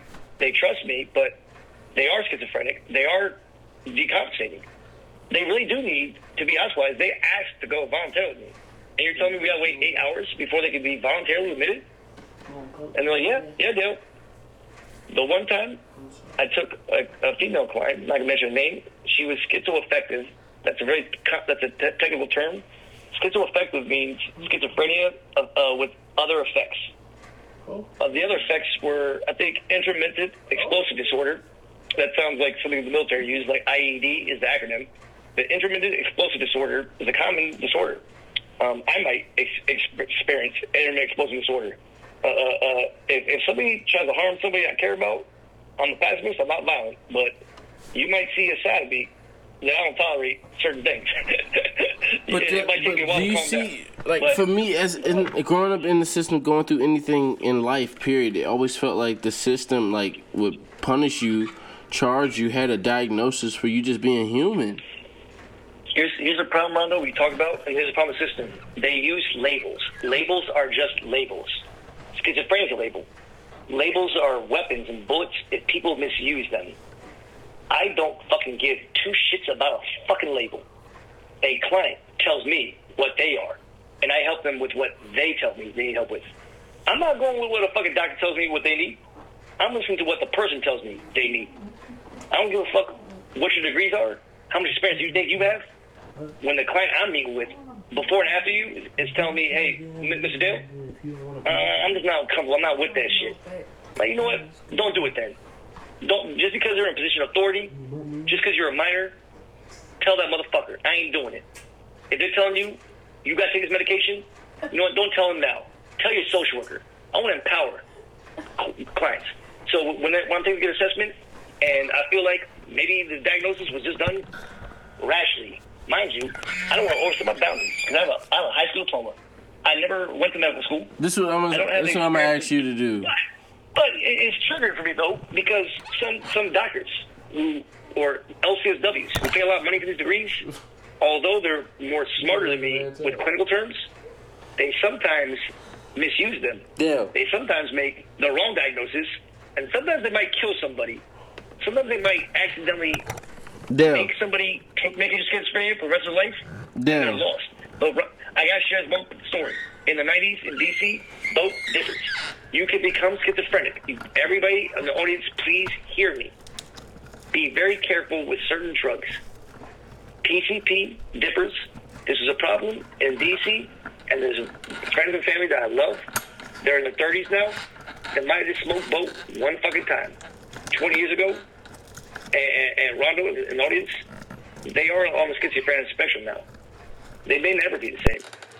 Because when you take certain drugs, you can experience a dissociative episode that is so real, so scary, you can't separate the reality of that from the reality that you're in now. Certain drugs can induce a psychotic episode and can induce schizophrenia. That is another way that schizophrenia can come on set. You see the problem though? You see the problem though, Dale?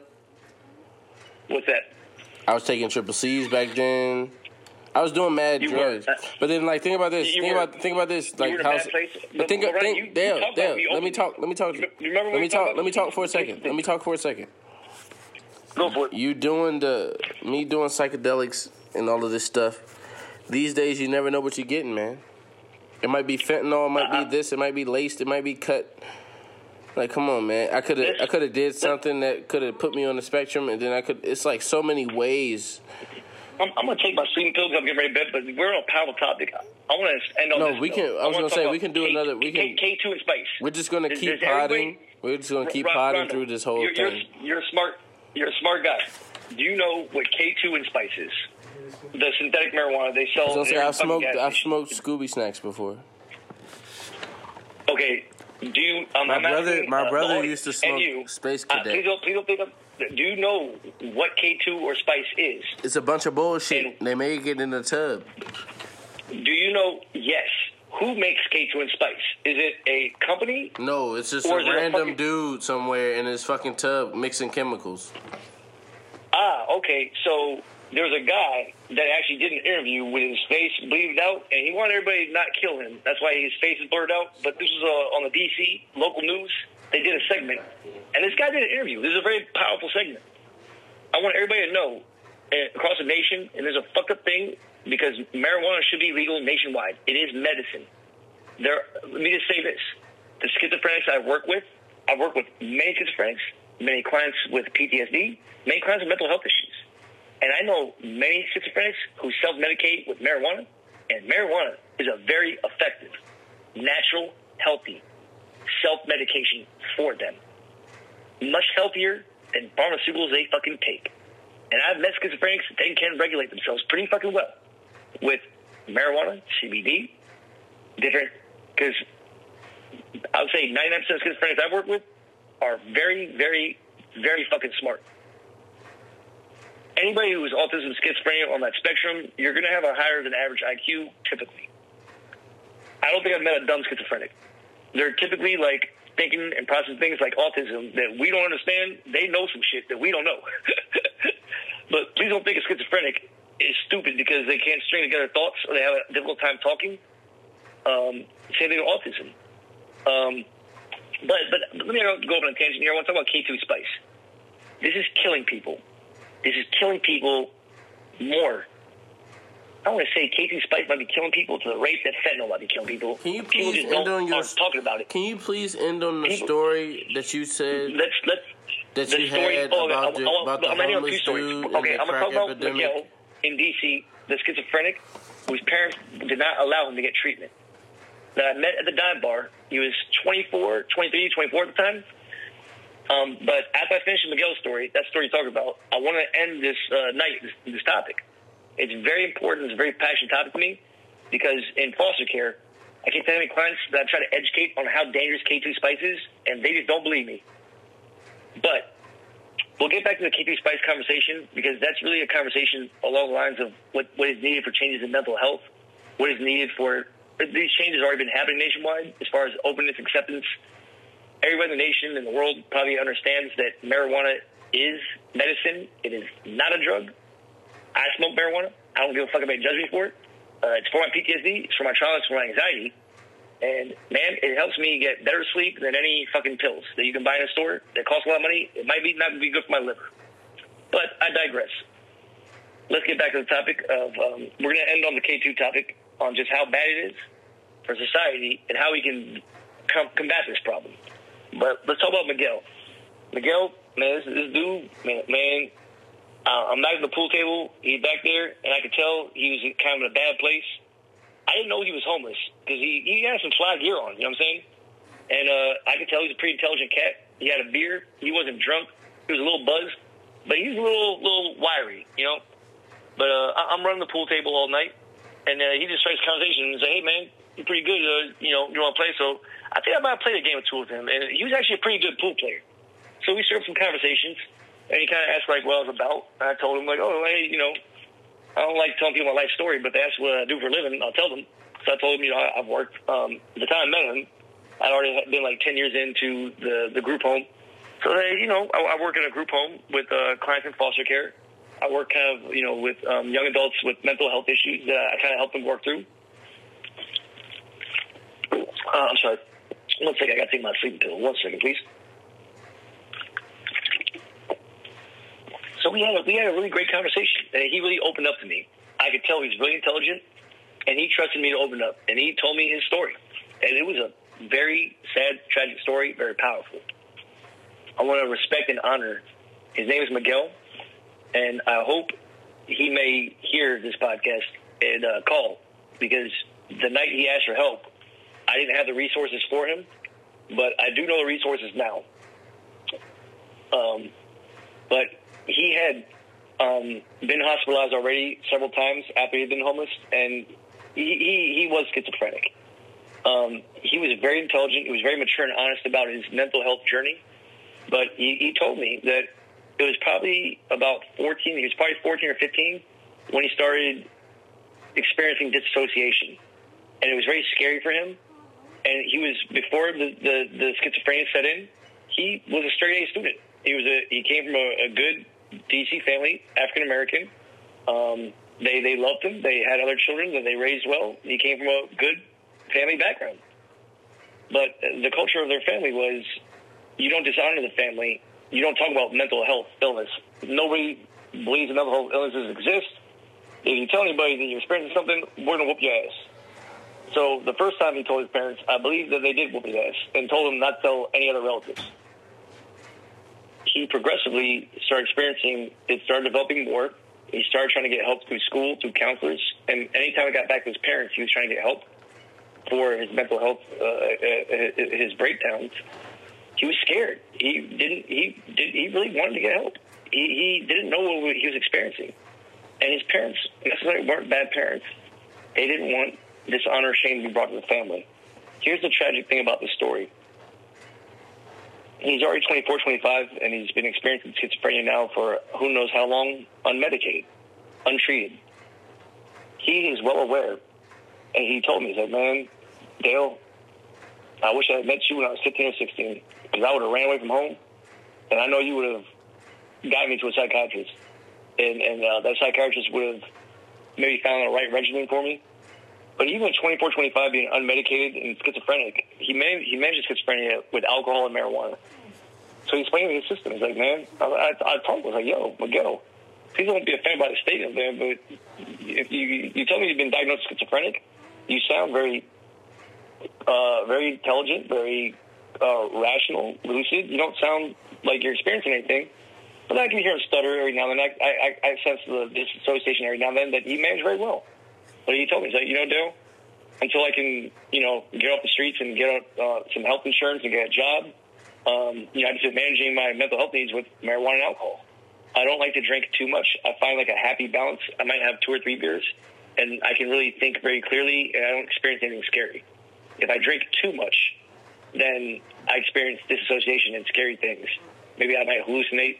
But if I have two or three beers, I was like, oh, that's cool, man. So he was homeless, and he only had one beer. So I like, hey, man, let me buy you two or three more beers. He's like, yeah, that's what's up, man. So I, I helped him get to his equilibrium. We played a game or two more pool. Um, he had a temporary cell phone number. And I told him, that, man, you know, I'm gonna try to. I don't. I work with psychiatrists. I work with therapists. I, I think I can find somebody. I, I work mainly in Maryland. At that time, I didn't know really many DC services. I was more more Maryland based. But but I told him I said, man, yo, I know DC social worker therapists are really good. Man, they will they will get your back. They will get you the right places. And I asked him, yo, you know, just give me some time and uh, I'll try to find them for you. And I believe him. I might have called him back. It took time for me to research and find the sources, but when I found the resources, I think I called him back maybe like three, four days later, and his phone was off. So you know, he, he was experiencing homelessness. It was a temporary phone. Um, I, I hope this story may find uh, may find its way back to back to him because he was a great kid, uh, very intelligent. Um, his name was Miguel from DC, and I could tell that he really didn't need and want the help. And if he got the help, he told me. It, it was it was tearful. It was, it was powerful. He's like, "Man, Dale, if you can help me get the help, man, I'm telling you, Hey, Dale. I get on the right." ma- Oh, can you hear me? Consistency is the thing. Like we can. Consistency is the thing. Yeah. Am I going off on a tangent? It's not. No, you ain't going for no tangent. I'm just talking about like us podding about this, like sporadically. We gotta stay on it. Yeah, I was Oh, gonna I say know, we I gotta stay on it because there's no way for us, for anybody else that didn't go through this stuff to understand it. Like for me, I try to explain Rondo, this stuff by myself, Uh, and it so doesn't really to talk over you. I'm to be consistent. I want to keep this up because if any audience members are listening and are experiencing anything I'm talking about, I'm a man of my word. I am very resourceful, not just DC uh, and Maryland, with uh, resources for Yeah. homeless, Six one um, victims of human, victims of human sex trafficking. Um, just in general, if you were in the DC Maryland area and you're listening to this podcast, then you you need some help. Feel free to call in, and um, if I'm not available to talk that day, I'm sure Rondo, you can get a hold of me, and uh, we'll we'll pick up the, the podcast again. We're always- what, what, We're always we're, But- the doors are open for people, man. It's never. I- like to I'd like to talk about two more quick issues. I'd like to talk about the K two issue, but I'd like to just say that um, you know, although I've been separated from my career in social work, I'm not saying this in a weak way, not making excuses. I didn't fight my battle correctly when I made a watchdog report against a social worker. Mind you, I guess uh, I'm not a vindictive person. Uh, I guess you could say the battle's won because that social worker is no longer in their position. I'm not sure what they're doing in life. I just know they're no longer in that position. Um, and I hope the social worker is doing well in life. I don't wish them any mean or harm, but unfortunately, the social worker was a part of the blindside effect, where she had the credentials and the degree. She really had no experience working with African American trauma, uh, uh, tra- trauma history, invisible suitcase. She didn't understand any of that, so she unintentionally may have uh, might have uh, unintentionally killed somebody in foster care if you're in her position. Um, I'm not saying that in a funny way. If you were a police officer, you're a social worker, you spend a lot of money and time to get your degree or training, but you're afraid you don't know what to do. Seek another job in your passion and career. It's I've, I've always wanted. When I was younger, I wanted to be a cop. But I'm a pacifist. I knew I could never pull a gun and protect somebody and shoot them, so I would be a bad cop. But if I ever did want to get career law enforcement, doesn't mean I could. I didn't have to be a cop with a gun. That- I could still apply to be. that's- that's if I'm passionate the- about that's criminal the- justice. that's I could, the I could uh, co-op. apply to be like in the in the CSI lab. That's the, scientist, but that's the co-op. That's the co-op. That's all you need to get in these days in the system is to have a good heart and, and pure intentions. Police officers, social workers, you're not bad people. If you're in a position of authority and you're afraid, you don't know what to do. But don't you- feel judged. But that means you've been undertrained. That yourself from your means that's the system still. That's still the system. That's still the In your system career. not training you enough.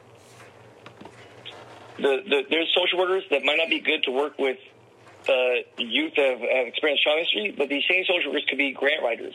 They can still make an impact. They can still help foster care. You just probably shouldn't have direct uh, interactions with, with foster care youth. If your degree trains you for certain things and you're labeling Real- and you're judging Real, of things you don't know, real niggas only. But so uh, Miguel was a story that was very powerful. I'm really hoping we cross paths again because I do have the resources in DC that, that can absolutely help him. I can help him get housing. I can help him get health services, a good psychiatrist, therapist if he needs one, and I can absolutely get him a very well-paying job, probably with benefits. Uh, when we talked, he said he's always wanted to get married and have kids and have a family. And I believe if he gets on his feet the right way, he can absolutely do that and be a thriving, successful, happy father. I, I, I honestly believe that in my heart, and I'm not just saying that. But All right, can I ask we'll segue on this. I'd like for the audience, uh, everybody aware of how dangerous K2 Spice is. This DC special, there was a guy, and he wanted the audience to know. Uh, I know This is everybody your might last think I'm evil, segue, piece right? shit, but I'm not evil because what I'm doing is legal. It's really everybody who buys and smokes this shit. Y'all are fucking stupid because you trust what you see. You gonna end it here, right? actually trying- he- yeah, I'm gonna end it Okay, here. okay, okay. So I want the audience to know what K2 and Spice is. Be a smart consumer. Take that shit and get it tested and analyzed in the lab and know what you're smoking. Because it's not made by anybody that we know that's smart in the weed cannabis industry that makes edibles that don't want to kill you, that know what the fuck they're doing. They're, uh, people who make edibles are actually scientists. They're actually smart. That know what the fuck they're doing. This guy that makes, he said, I don't know. I'm like, talking about how money makes. I want to inspire anybody to do the same thing. It's really terrible. Fucking off in there. He knows he's killing. He he actually said the special. I know some people might die from this, but hey, Right. he there's a warning label. There's a warning label on this that says incense not meant for human consumption. So should I feel guilty when I go to Home Depot and I go to a botany store? What I'll do is I'll just buy a couple pounds of some fluffy plant shit that looks like weed. Him it's bad. They'll take some five gallon. They'll take some five gallon buckets. Go to my bathtub. Okay, I'll go to Home Depot, and I'm act- I'm absolutely just guessing what chemicals I'm gonna dip this K2 in. I'm gonna print out some cool fucking labels that anybody can print out with a printer, and the captions they look really cool. I'm gonna call this one, and he's freestyling. I'm gonna call this one Space Dust, and I'm gonna put some cool comments on it. He's talking about this as he's doing it. He's printing these labels out. He's putting them on the glass jars that he says, "Hey, every gas station owner that buys them from me knows that this is killing people. They don't give a fuck because they can't get sued. They can't get shut down by DEA or ATF. Everybody knows this trading practice is killing people. The people who are getting killed are marijuana consumers that think it's safe when it's not. We smoke marijuana. We don't smoke K2. Why do we smoke K2? We're on probation. That we're trying to get a job. cheaper. We're trying to get a job. It's cheaper. So we have to. I, I'm embarrassed to say, before I knew it was, when I need to get a job, It's when I was cheaper. younger, I quit smoking weed to try to get a job, and I I smoked K2, and that shit was terrible. but it's cheaper. That shit made me feel. It was cheap. I don't give a fuck how much it costs. It was just when I could smoke legally. That everybody said, "Hey, it's just like weed. It's just different." So I'm like, "Oh, okay. Well, if I can't smoke weed, let me try it." The first time I smoked it, it felt like uh, somebody. Um, it felt like somebody took uh, hot coals, blended up in a drink, and I just drank that motherfucker. Like my lungs, like okay, there's something in there that's wrong. My lungs are on fire. So when I did it, when I did it, it felt like I literally, it felt like how you feel right before and right after you pass out. But it was like, Yes. it was like ten Your- your body minutes of that. experiencing shock, death. You're you're experiencing. You're getting close to death here. You're cutting off blood to your, your brain vessels. You're doing very catastrophic harm. Yeah, it was Because almost like it was almost like somebody hit me and I got knocked you out, don't- but you I was still awake. You know what we're smoking? We're smoking paint thinner. We're smoking turpentine. Maybe it could be CLR removal. This is like heavy caustic chemicals at Home Depot. This guy is guessing different chemicals for different names of K2. He is guessing. I'm going to mix space dust. We're going to do paint thinner. We're going to do some turpentine. I've gotten feedback from customers that when they smoke paint thinner, it makes them feel pretty good. So I'm going to use paint thinner for this one. If anybody in this country that thinks these gas stations care about your safety, they don't. They can't get sued for when you die when you smoke paint thinner because they all say incense candles not meant for human consumption. But how stupid is this if it's incense because you burn K2's incense? It smells like burning rubber. Who the fuck is burning this for incense? Nobody. Everybody knows it's to be smoked. But nobody knows who's actually making it. Everybody's assuming who's making it are reputable companies such as, let's talk about reputable companies in California that are legal that make edibles. This is a company, it's called SoCal THC. On their Yeah. label, it's official. I heard of them. It'll say, Yeah, everybody knows who SoCal THC is. If you're from California, their label says exactly what's inside. Third party certified, lab tested, gluten free, fat free, MSG free, dairy free. So nobody will have an allergic re- uh, allergic reaction. Here's what the back of the package says. Have you ever wondered why our products work better than other brands? We infuse our products with pure active ingredients, not just hemp oil like other products on the market. When we say 50 milligrams THC, we really mean it. Our third party lab tests show it. So, SoCal THC, the people who are doing this illegal spice trade, they're trying to cap, they're trying to psychologically manipulate and trick people by using the same labels as regular companies. Everybody who wants to be a smart consumer, when you want to go buy your cake, Yeah. you're on probation, Yeah. you to pass a job, you Yeah. want to smoke it. Yeah. Why don't you read the labels of what it, what it says? Yeah. You're not going to see any label that says We gotta guaranteed by a third party lab. We gotta end this. You're, you're, what, what everybody's going to see on their K2 labels is not meant for human consumption. We gotta end this. The SoCal, we're, we're ending it right now. I love you, brother. We're ending on this, but hey, here's a great way to end it. I was gonna On say, SoCal me. THC, Yeah. on SoCal THC edible uh, candies, there is one thing that says not meant for human consumption. I want everybody in the audience to be smart consumers. SoCal THC does not say anywhere not meant for human consumption. I promise. So gas stations can't get shut down and sued for killing. Every single K2 and every gas station across the nation for this uh, really fucking shady trade is going to have a label that says not meant for human consumption. The same label that's on the back of bleach. The same label that's on the back of paint thinner. Not meant for human consumption.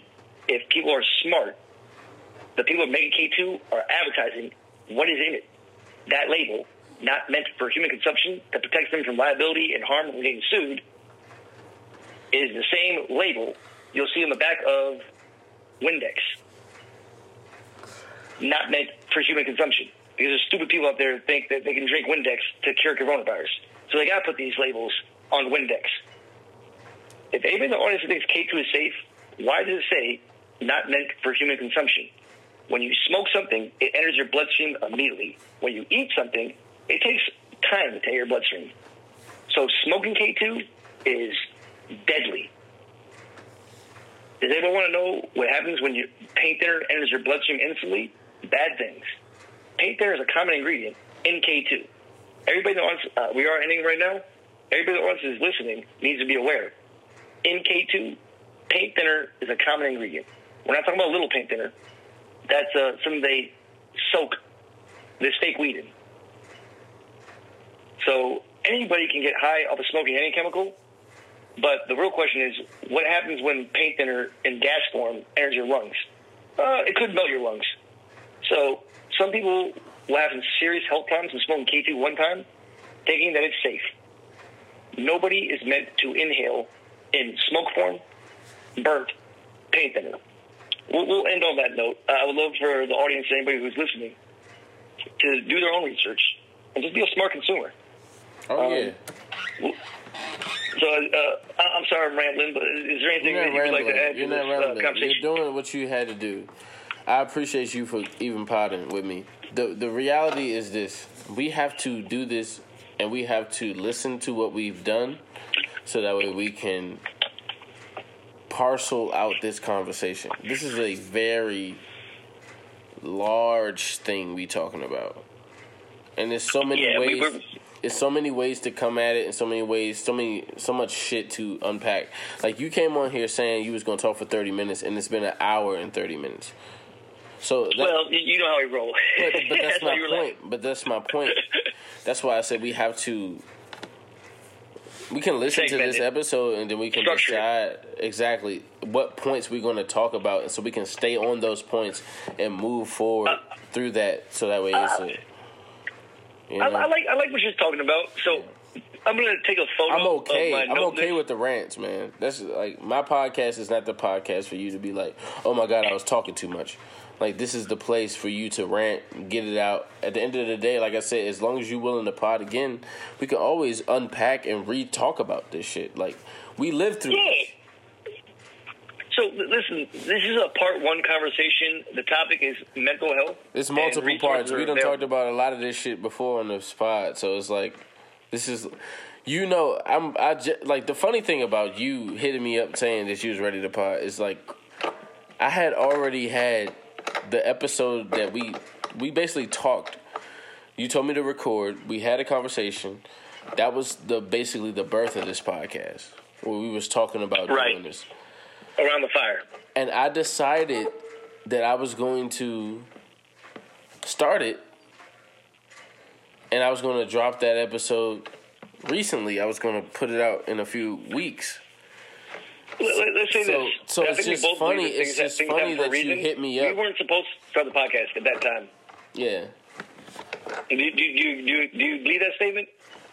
Because Hell yeah. at the time we at the time we were going to talk about the podcast, you know, I was in the system. It was that you were multiple out of. things going on. We're, we're both out. We're both out of the system now. I can see things a lot more clearly, uh, with a little more different, uh, with a wider scope. But you can So, also I talk in a more confident way. Back then, it felt like you had to kind of co-opt your opinion to with what you were I- the machine. You know, in my own way, I don't want to sound like a victim because I, I was a part of the problem, but Yeah. I was trapped. You, you were trapped in the system of motherfuckers are trying to label me, tell me what I got to do when I know I'm not that. But I got to choose being homeless over listening to these motherfuckers who got power over me. My my my. but I never let was, them. I never let them decide who I trust and who I there's believed motherfuckers in. above me in positions of power telling me to harm clients when I know what I'm doing. But imagine this. harm, Imagine this. and I'm not with that. This is why our relationship is so strong. It's because I never faulted you for your system, the system. You know what I mean? Like I I don't, understood. I don't want to sound like a noble hero because I've had good relations with both of my LCSW supervisors, but I think they sense in me when I when I'm advocating for a client or when I'm on the same page, without me making a threat. I think they sense that I'm not going to back down, and if they did something that I thought was harmful for a client, I think the soldiers sense that I might quit and then fuck you. I'm gonna let this client know, nah, I ain't with it. I think some always soldiers, gonna respect sense that I'm about to just quit my job to protect a client. And absolutely, when it came down to it, I'm a man of principle. Nobody in a position of authority can make me harm All right. life. On a on a lighter note, pod picks. Oh, sorry. Let me. Sorry, sorry. Let me let me not be dark You're good. You're with that good. You're good. You're good. You're good. You, speak, man. Speak freely. Pod picks, though. But but but, but on a positive note, you were about to say something. Pod picks. Politics. No, no, not politics. Not politics. Pod picks. Pod picks are four album. Oh, no, picks. no, four songs or three album. Or not three albums. Two albums that like you feel like are great albums, good music, but also most people probably might not know about or things you that you Oh, you don't know oh, anybody okay, who get- really it. listens to this. Right. And like at, Well, at the end I of the you- pod, I usually just do. For me, I just do a few songs, or I do two songs in in an album. And um, Okay. but you Well, can know always I, do. I got my I, yeah, I got my first pod pick. You ready for it? I'm ready. Sorry, sorry, I cut over you. So I inherited from my dad pretty pretty dope uh, old vinyl collection. My dad uh, was really into Motown, old blues, everything from like the 40s to like the 80s, classic rock, Motown, blues. But uh, man, this is an album I've been listening to a lot lately. It's pretty pretty good one by Al Green. I got it on vinyl. Uh huh. Uh, living living for you. One of my favorite songs on this album is "Home Again." Man, that jump goes. I'm gonna listen to that tonight. Actually, Man, hey, hey, check, check it out. You know, the album is called Living for You, Al Green. Um, I got the vinyl if you want to borrow it. It's a really good vinyl. Uh, I really, I'm, I'm old fashioned. I actually enjoy hearing a little bit of scratch rather than a, a clean version of an old song. You know what I'm saying? But, uh, man, uh, Home Again by Al Green, it, it's, it's a good one. I mean, all right, all right. Um, I'm definitely But, gonna. uh, I, I don't. I don't know. with- I don't. I, with, with what your suggestion is saying, I have a lot of a lot of good records. Um, no, I was gonna say know, that. That. I'm just gonna that- I'm gonna That was that was amazing. I'm just trying to think if I have anything to kind of match that. All right, Jimi Hendrix. I got probably like ten different Jimi Hendrix albums. You know what I'm saying? Uh, Al Green. I probably got six or seven different Al Green albums. Ray Charles. Forget about it. I got more Ray Charles than you wouldn't believe. uh, Stevie Wonder. I mean, like like young Stevie, young Ray Charles. Man, when when Ray Charles is an old underground album. This is a dark statement. Uh, I'm going to end on this because as a um, I am white and I don't want to offend anybody in the culture, but somebody uh, who's a musician who's older than me taught me this. One of my, my favorite Ray Charles albums of all time is Ray Charles Listen. It's called Ray Charles Invites You to Listen. This was a young Ray Charles. And man, he's hitting high notes, octaves. Is is, is the melody the tempo is very slow. It's beautiful. I, I always thought this album was beautiful. Uh, my girlfriend I dated at the time, her father, you know, he introduced the album, and it was one of his favorite albums. So it was an album I was doing with her and her father. We would drink, listen to music, and uh, on a Friday night, it was our bonding thing. But the dark history of Listen of Ray Charles, um, this is powerful. I really can't listen to this album anymore because when somebody told me that what Ray Charles was going through at that time, I, I, I hate to say it, but man, this was one of my favorite albums, and I can't listen to it anymore because I can't I can't separate from what, was happening. But I don't know if this is true. Somebody told me this is the time that Ray Charles was going through his worst like addiction to heroin. And I don't know if this is true, but somebody told me uh, it was a musician in the culture. They said, "Dale, man, I, we uh, the culture thinks that like motherfuckers like were getting him heroin because they liked how he sounded when he was high on heroin. So Ray Charles, listen, you hear how slow he is. The tempo is very, very slow, and he's hitting high notes. Like man, fucking like Mariah Carey. Like what the fuck? I ain't never heard Ray Charles hit these notes. But from what I heard, the actual true history when he made his album was when he was high on heroin. All right, Does that make all right, sense? all right, all right. That's that's that's some cryptic ass fucking music. That, that's deep, very dark, dark, dusty, it's very dark history. Industry, that's very dark history of music. Ray Charles, I- I'm a Ray Charles fan. And I, I, I, I still am a Ray Charles fan. I still love this album. But what I'm saying We'll is, get there. me as a person, me as a person, uh, when the people I love, I don't want to. I don't want to celebrate recognize them when they weren't at their best. You know what I'm saying? right, right, right, right. But that's, if- that's, but that's look. if- that's what the pop is. Pop is supposed to be kind of a, the lighter note of the whole thing. It's, it's Yeah. Yeah. So th- it's like- it don't have to be- it don't that- have to that's be- what I'm saying. Don't, it don't have don't to put that in the podcast. It doesn't. That's, that's between me no, and no, no, no, no. Hell no. It doesn't even have to be at the same time. Like for me, that's a great segment. But I'm saying, as far as this conversation, we can bring that up the next pod and just fucking. Yeah. I'm, I'm offering this for you because this is something you could talk about for real, for real. Like, you know, there's certain topics, like, even if you're knowledgeable and you're passionate Yeah, about it, let's yeah. be honest between We me and you, there's certain topics that white unpack it, folks shouldn't try to delve into. We got, you know we're going to unpack everything. We just gotta fucking. This was a, just an intro, a crash course to what's what's in store. This pod was built because of our conversations, bro. So it's nothing that, like I said, that we can't talk about on here, and it's nothing that can't always just be, you know, for another pod. At the end of the day, for me, I don't never want everything to be cramped. I don't want you to ever feel like, or even me, to feel like we have to get it all out at one time. No, I get it, man. You, you know, we, we usually just freestyle. We usually don't write Exactly. things down. But uh, That's I'm, why, I'm gonna, like right now, um, I only have get a some little, advice. I I have more Uh, structure. I'm going to now. try to. Well, when we next start a podcast, I'm going to try to stick to just two topics, and I'm not going to. You know, we might just do one topic per, per podcast because the way we kind of delve into the way we go is maybe like we too should much. do. But and, and like I said, like even with me and you, we know this. In person is way better too. So Well, how about this? How how about I don't know who your audience is, and you know how how interactive they are. So maybe let's let the audience decide. You know how we meet and what we talk about. Because if we're being organic, we're saying, hey, maybe tomorrow we're going to talk about. Well, I want to talk about law, laws and how people can feel, protect themselves. Maybe that'll be the topic. Oh yeah. Um, but But in the but, but, but what I'm saying is, for the beginning we, we now- have a conversation. That maybe maybe some, For- some of your audience calls in and said, "Man, y- y'all had a really great conversation about how to get help if you were experiencing schizophrenia. Can, y'all talk a little more about that?" This is what I'm saying. For me, So- in the beginning, it's important for me to get everything out.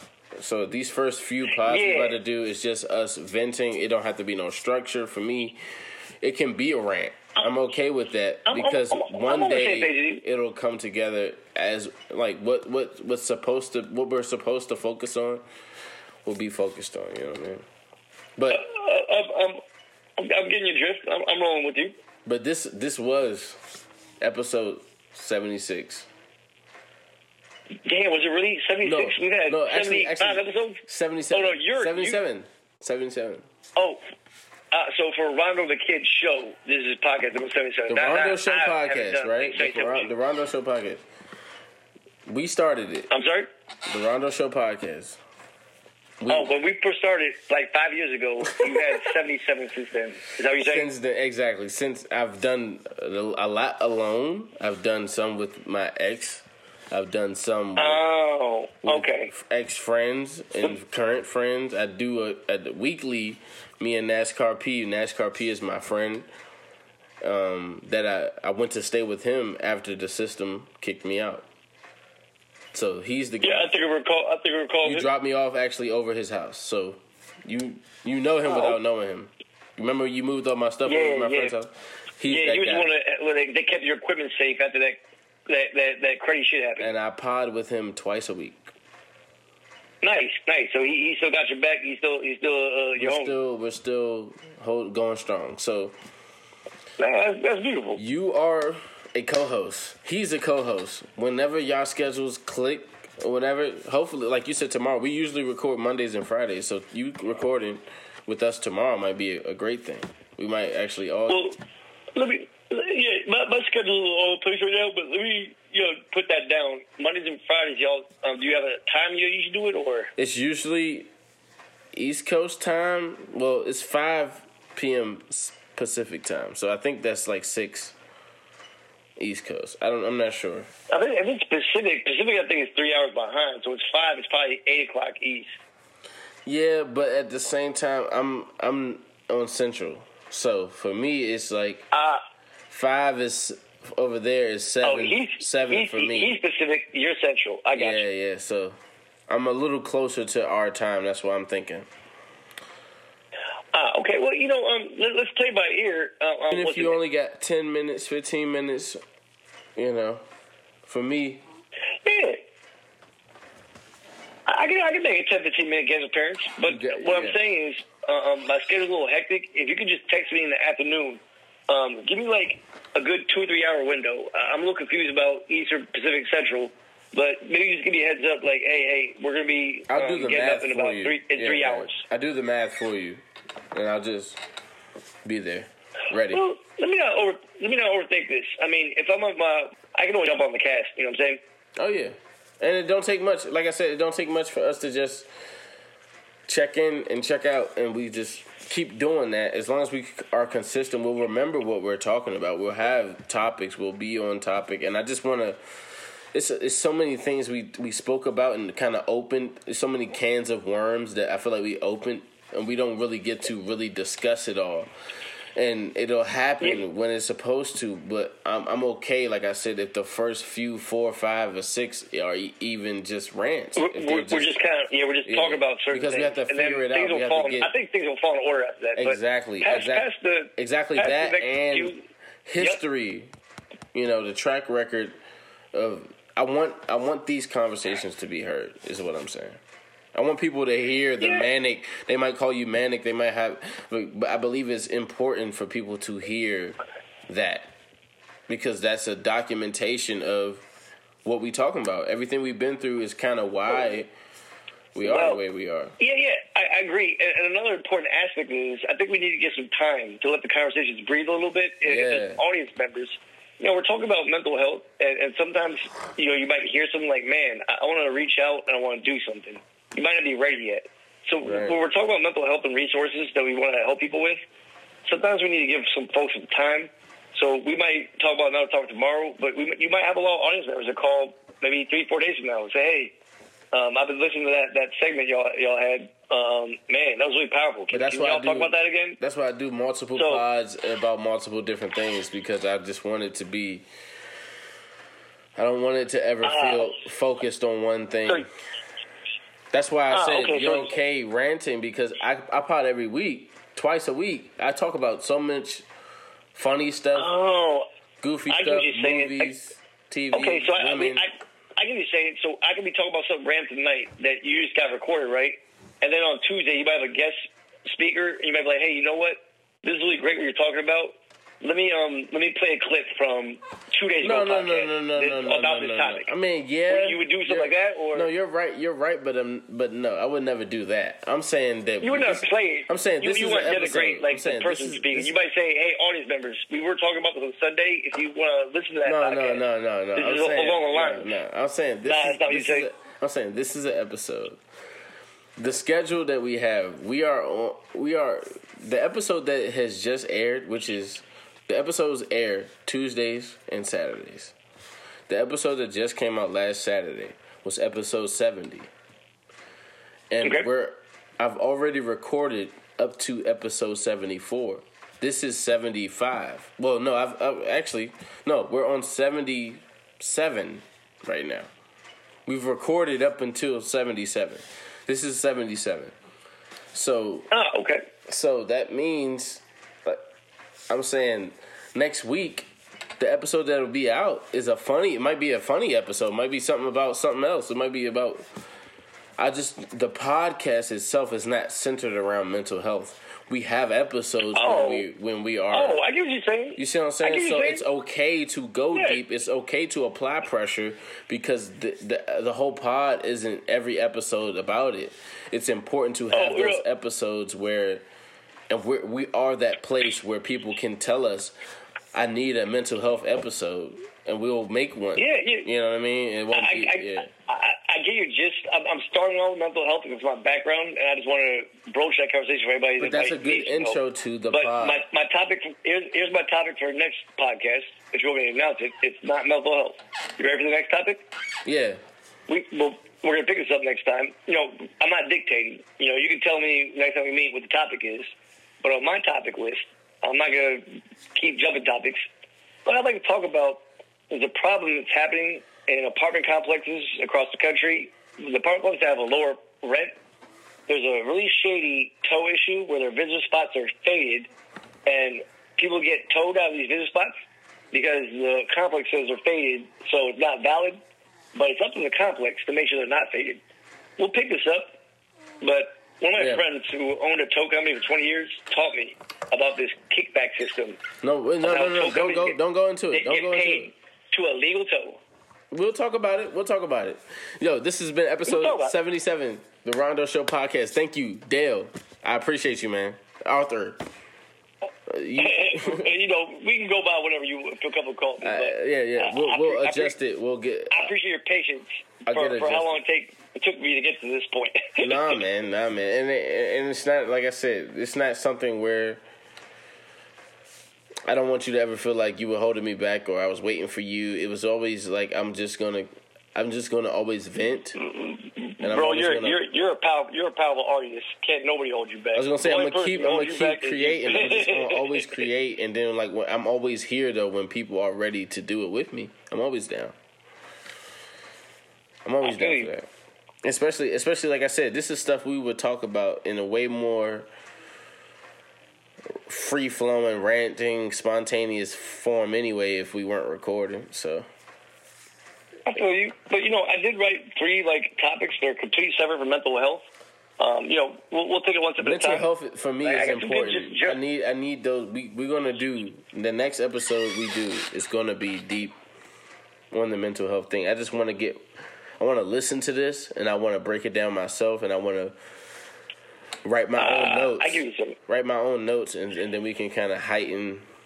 You know, Well, next time we do the podcast, I'll be a little prepared. I understand what you were advising. I wish I did find my phone to record it so I could kind of listen to what we talked about and uh, be able to kind of formulate. so we Like, both be can prepared for kind the of next have our own little thought process. But I'll, Well, that's I'll, not exactly what you're saying, but I, I- I would like to look, listen to the recording to just hear. I will definitely let you listen to this. You, You can will- yeah, find, you're- can find ways you can improve or tweak things. Yeah, it's always better that way. You will you will hear this. I will once it's put together, I will send it to you in a way that you can just listen and you can send your notes in too. So Ah, okay. So you're gonna give me kind of like your format. Is that what you're saying? exactly. Yeah. I do it, man. I really do it. I really do this. I really. No, no, right. I'm, I'm, I'm not being sarcastic. I'm looking for the right word. And I'm being funny, is the word man. I'm being funny. like, I'm being you funny. Got, you got format. you know me. I'm being funny, man. No, I mean, Ryan, you- you're a very organized person. So how you do your business, you're, you're not like all over the place. Uh, that makes sense. Uh, how Yeah, you I gotta have I gotta have everything in order, especially like I said, you're managing multiple people, multiple personalities. You gotta always have everything in order. So, but Man, that, that, that's good feedback for me to marinate on. now I appreciate you, man. We didn't get to get into the family thing. I mean, we could talk about that off pod, but like I'll just contact you when you when you free again, and we'll, you know, when I'm free, and you'll you could you'll let me know what you're you- doing.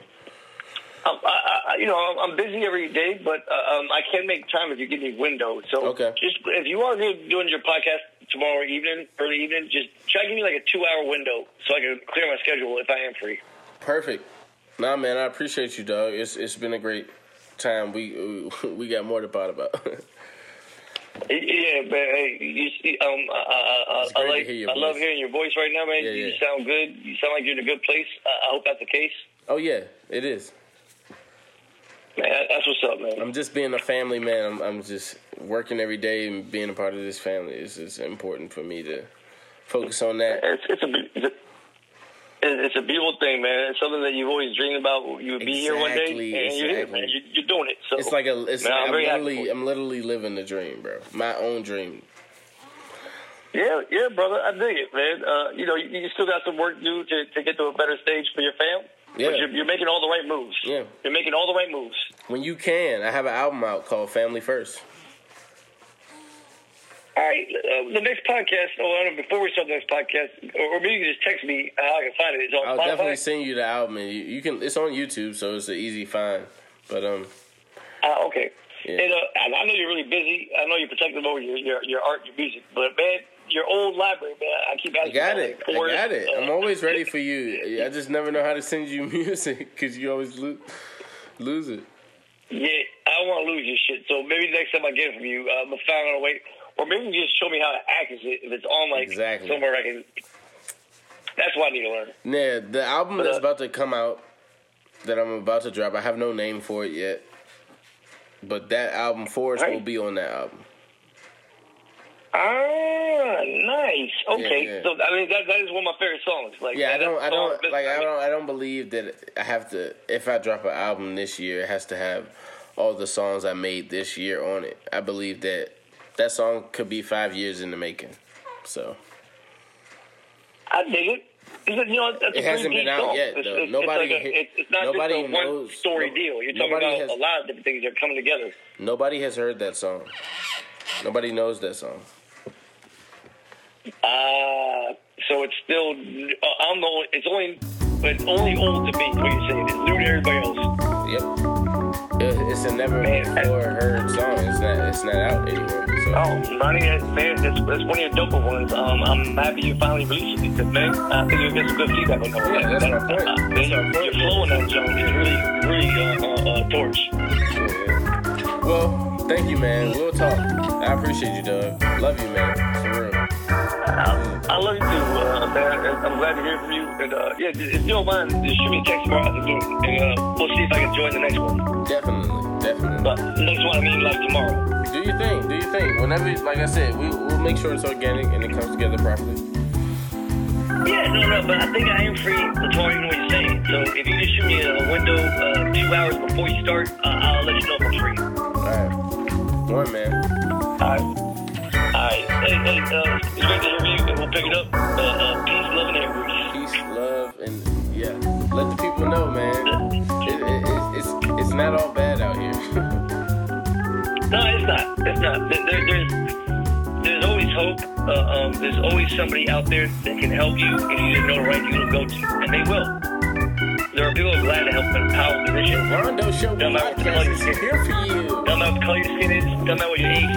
There's people out there that will help you, that you can trust. You just gotta know who they are. Right, right, right. And, and look, resources, knowledge is the is the yeah. It's key. It is key. Communication. Along with consistency. Hey, communication is key too. Communicating that knowledge. Craig, so- so- I'm definitely on my bedtime right now. We'll, we'll pick it up tomorrow, brother. All right, man.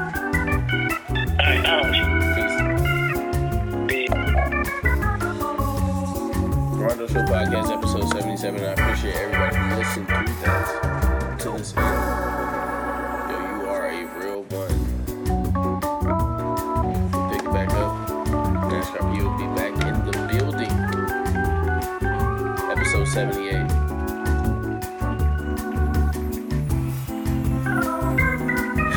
This was great, man. Appreciate everybody who really understands what was just said and is still listening through this. Like, this is a journey, this is a pod, this is a show, this is a movie, this is a God, this is a God life.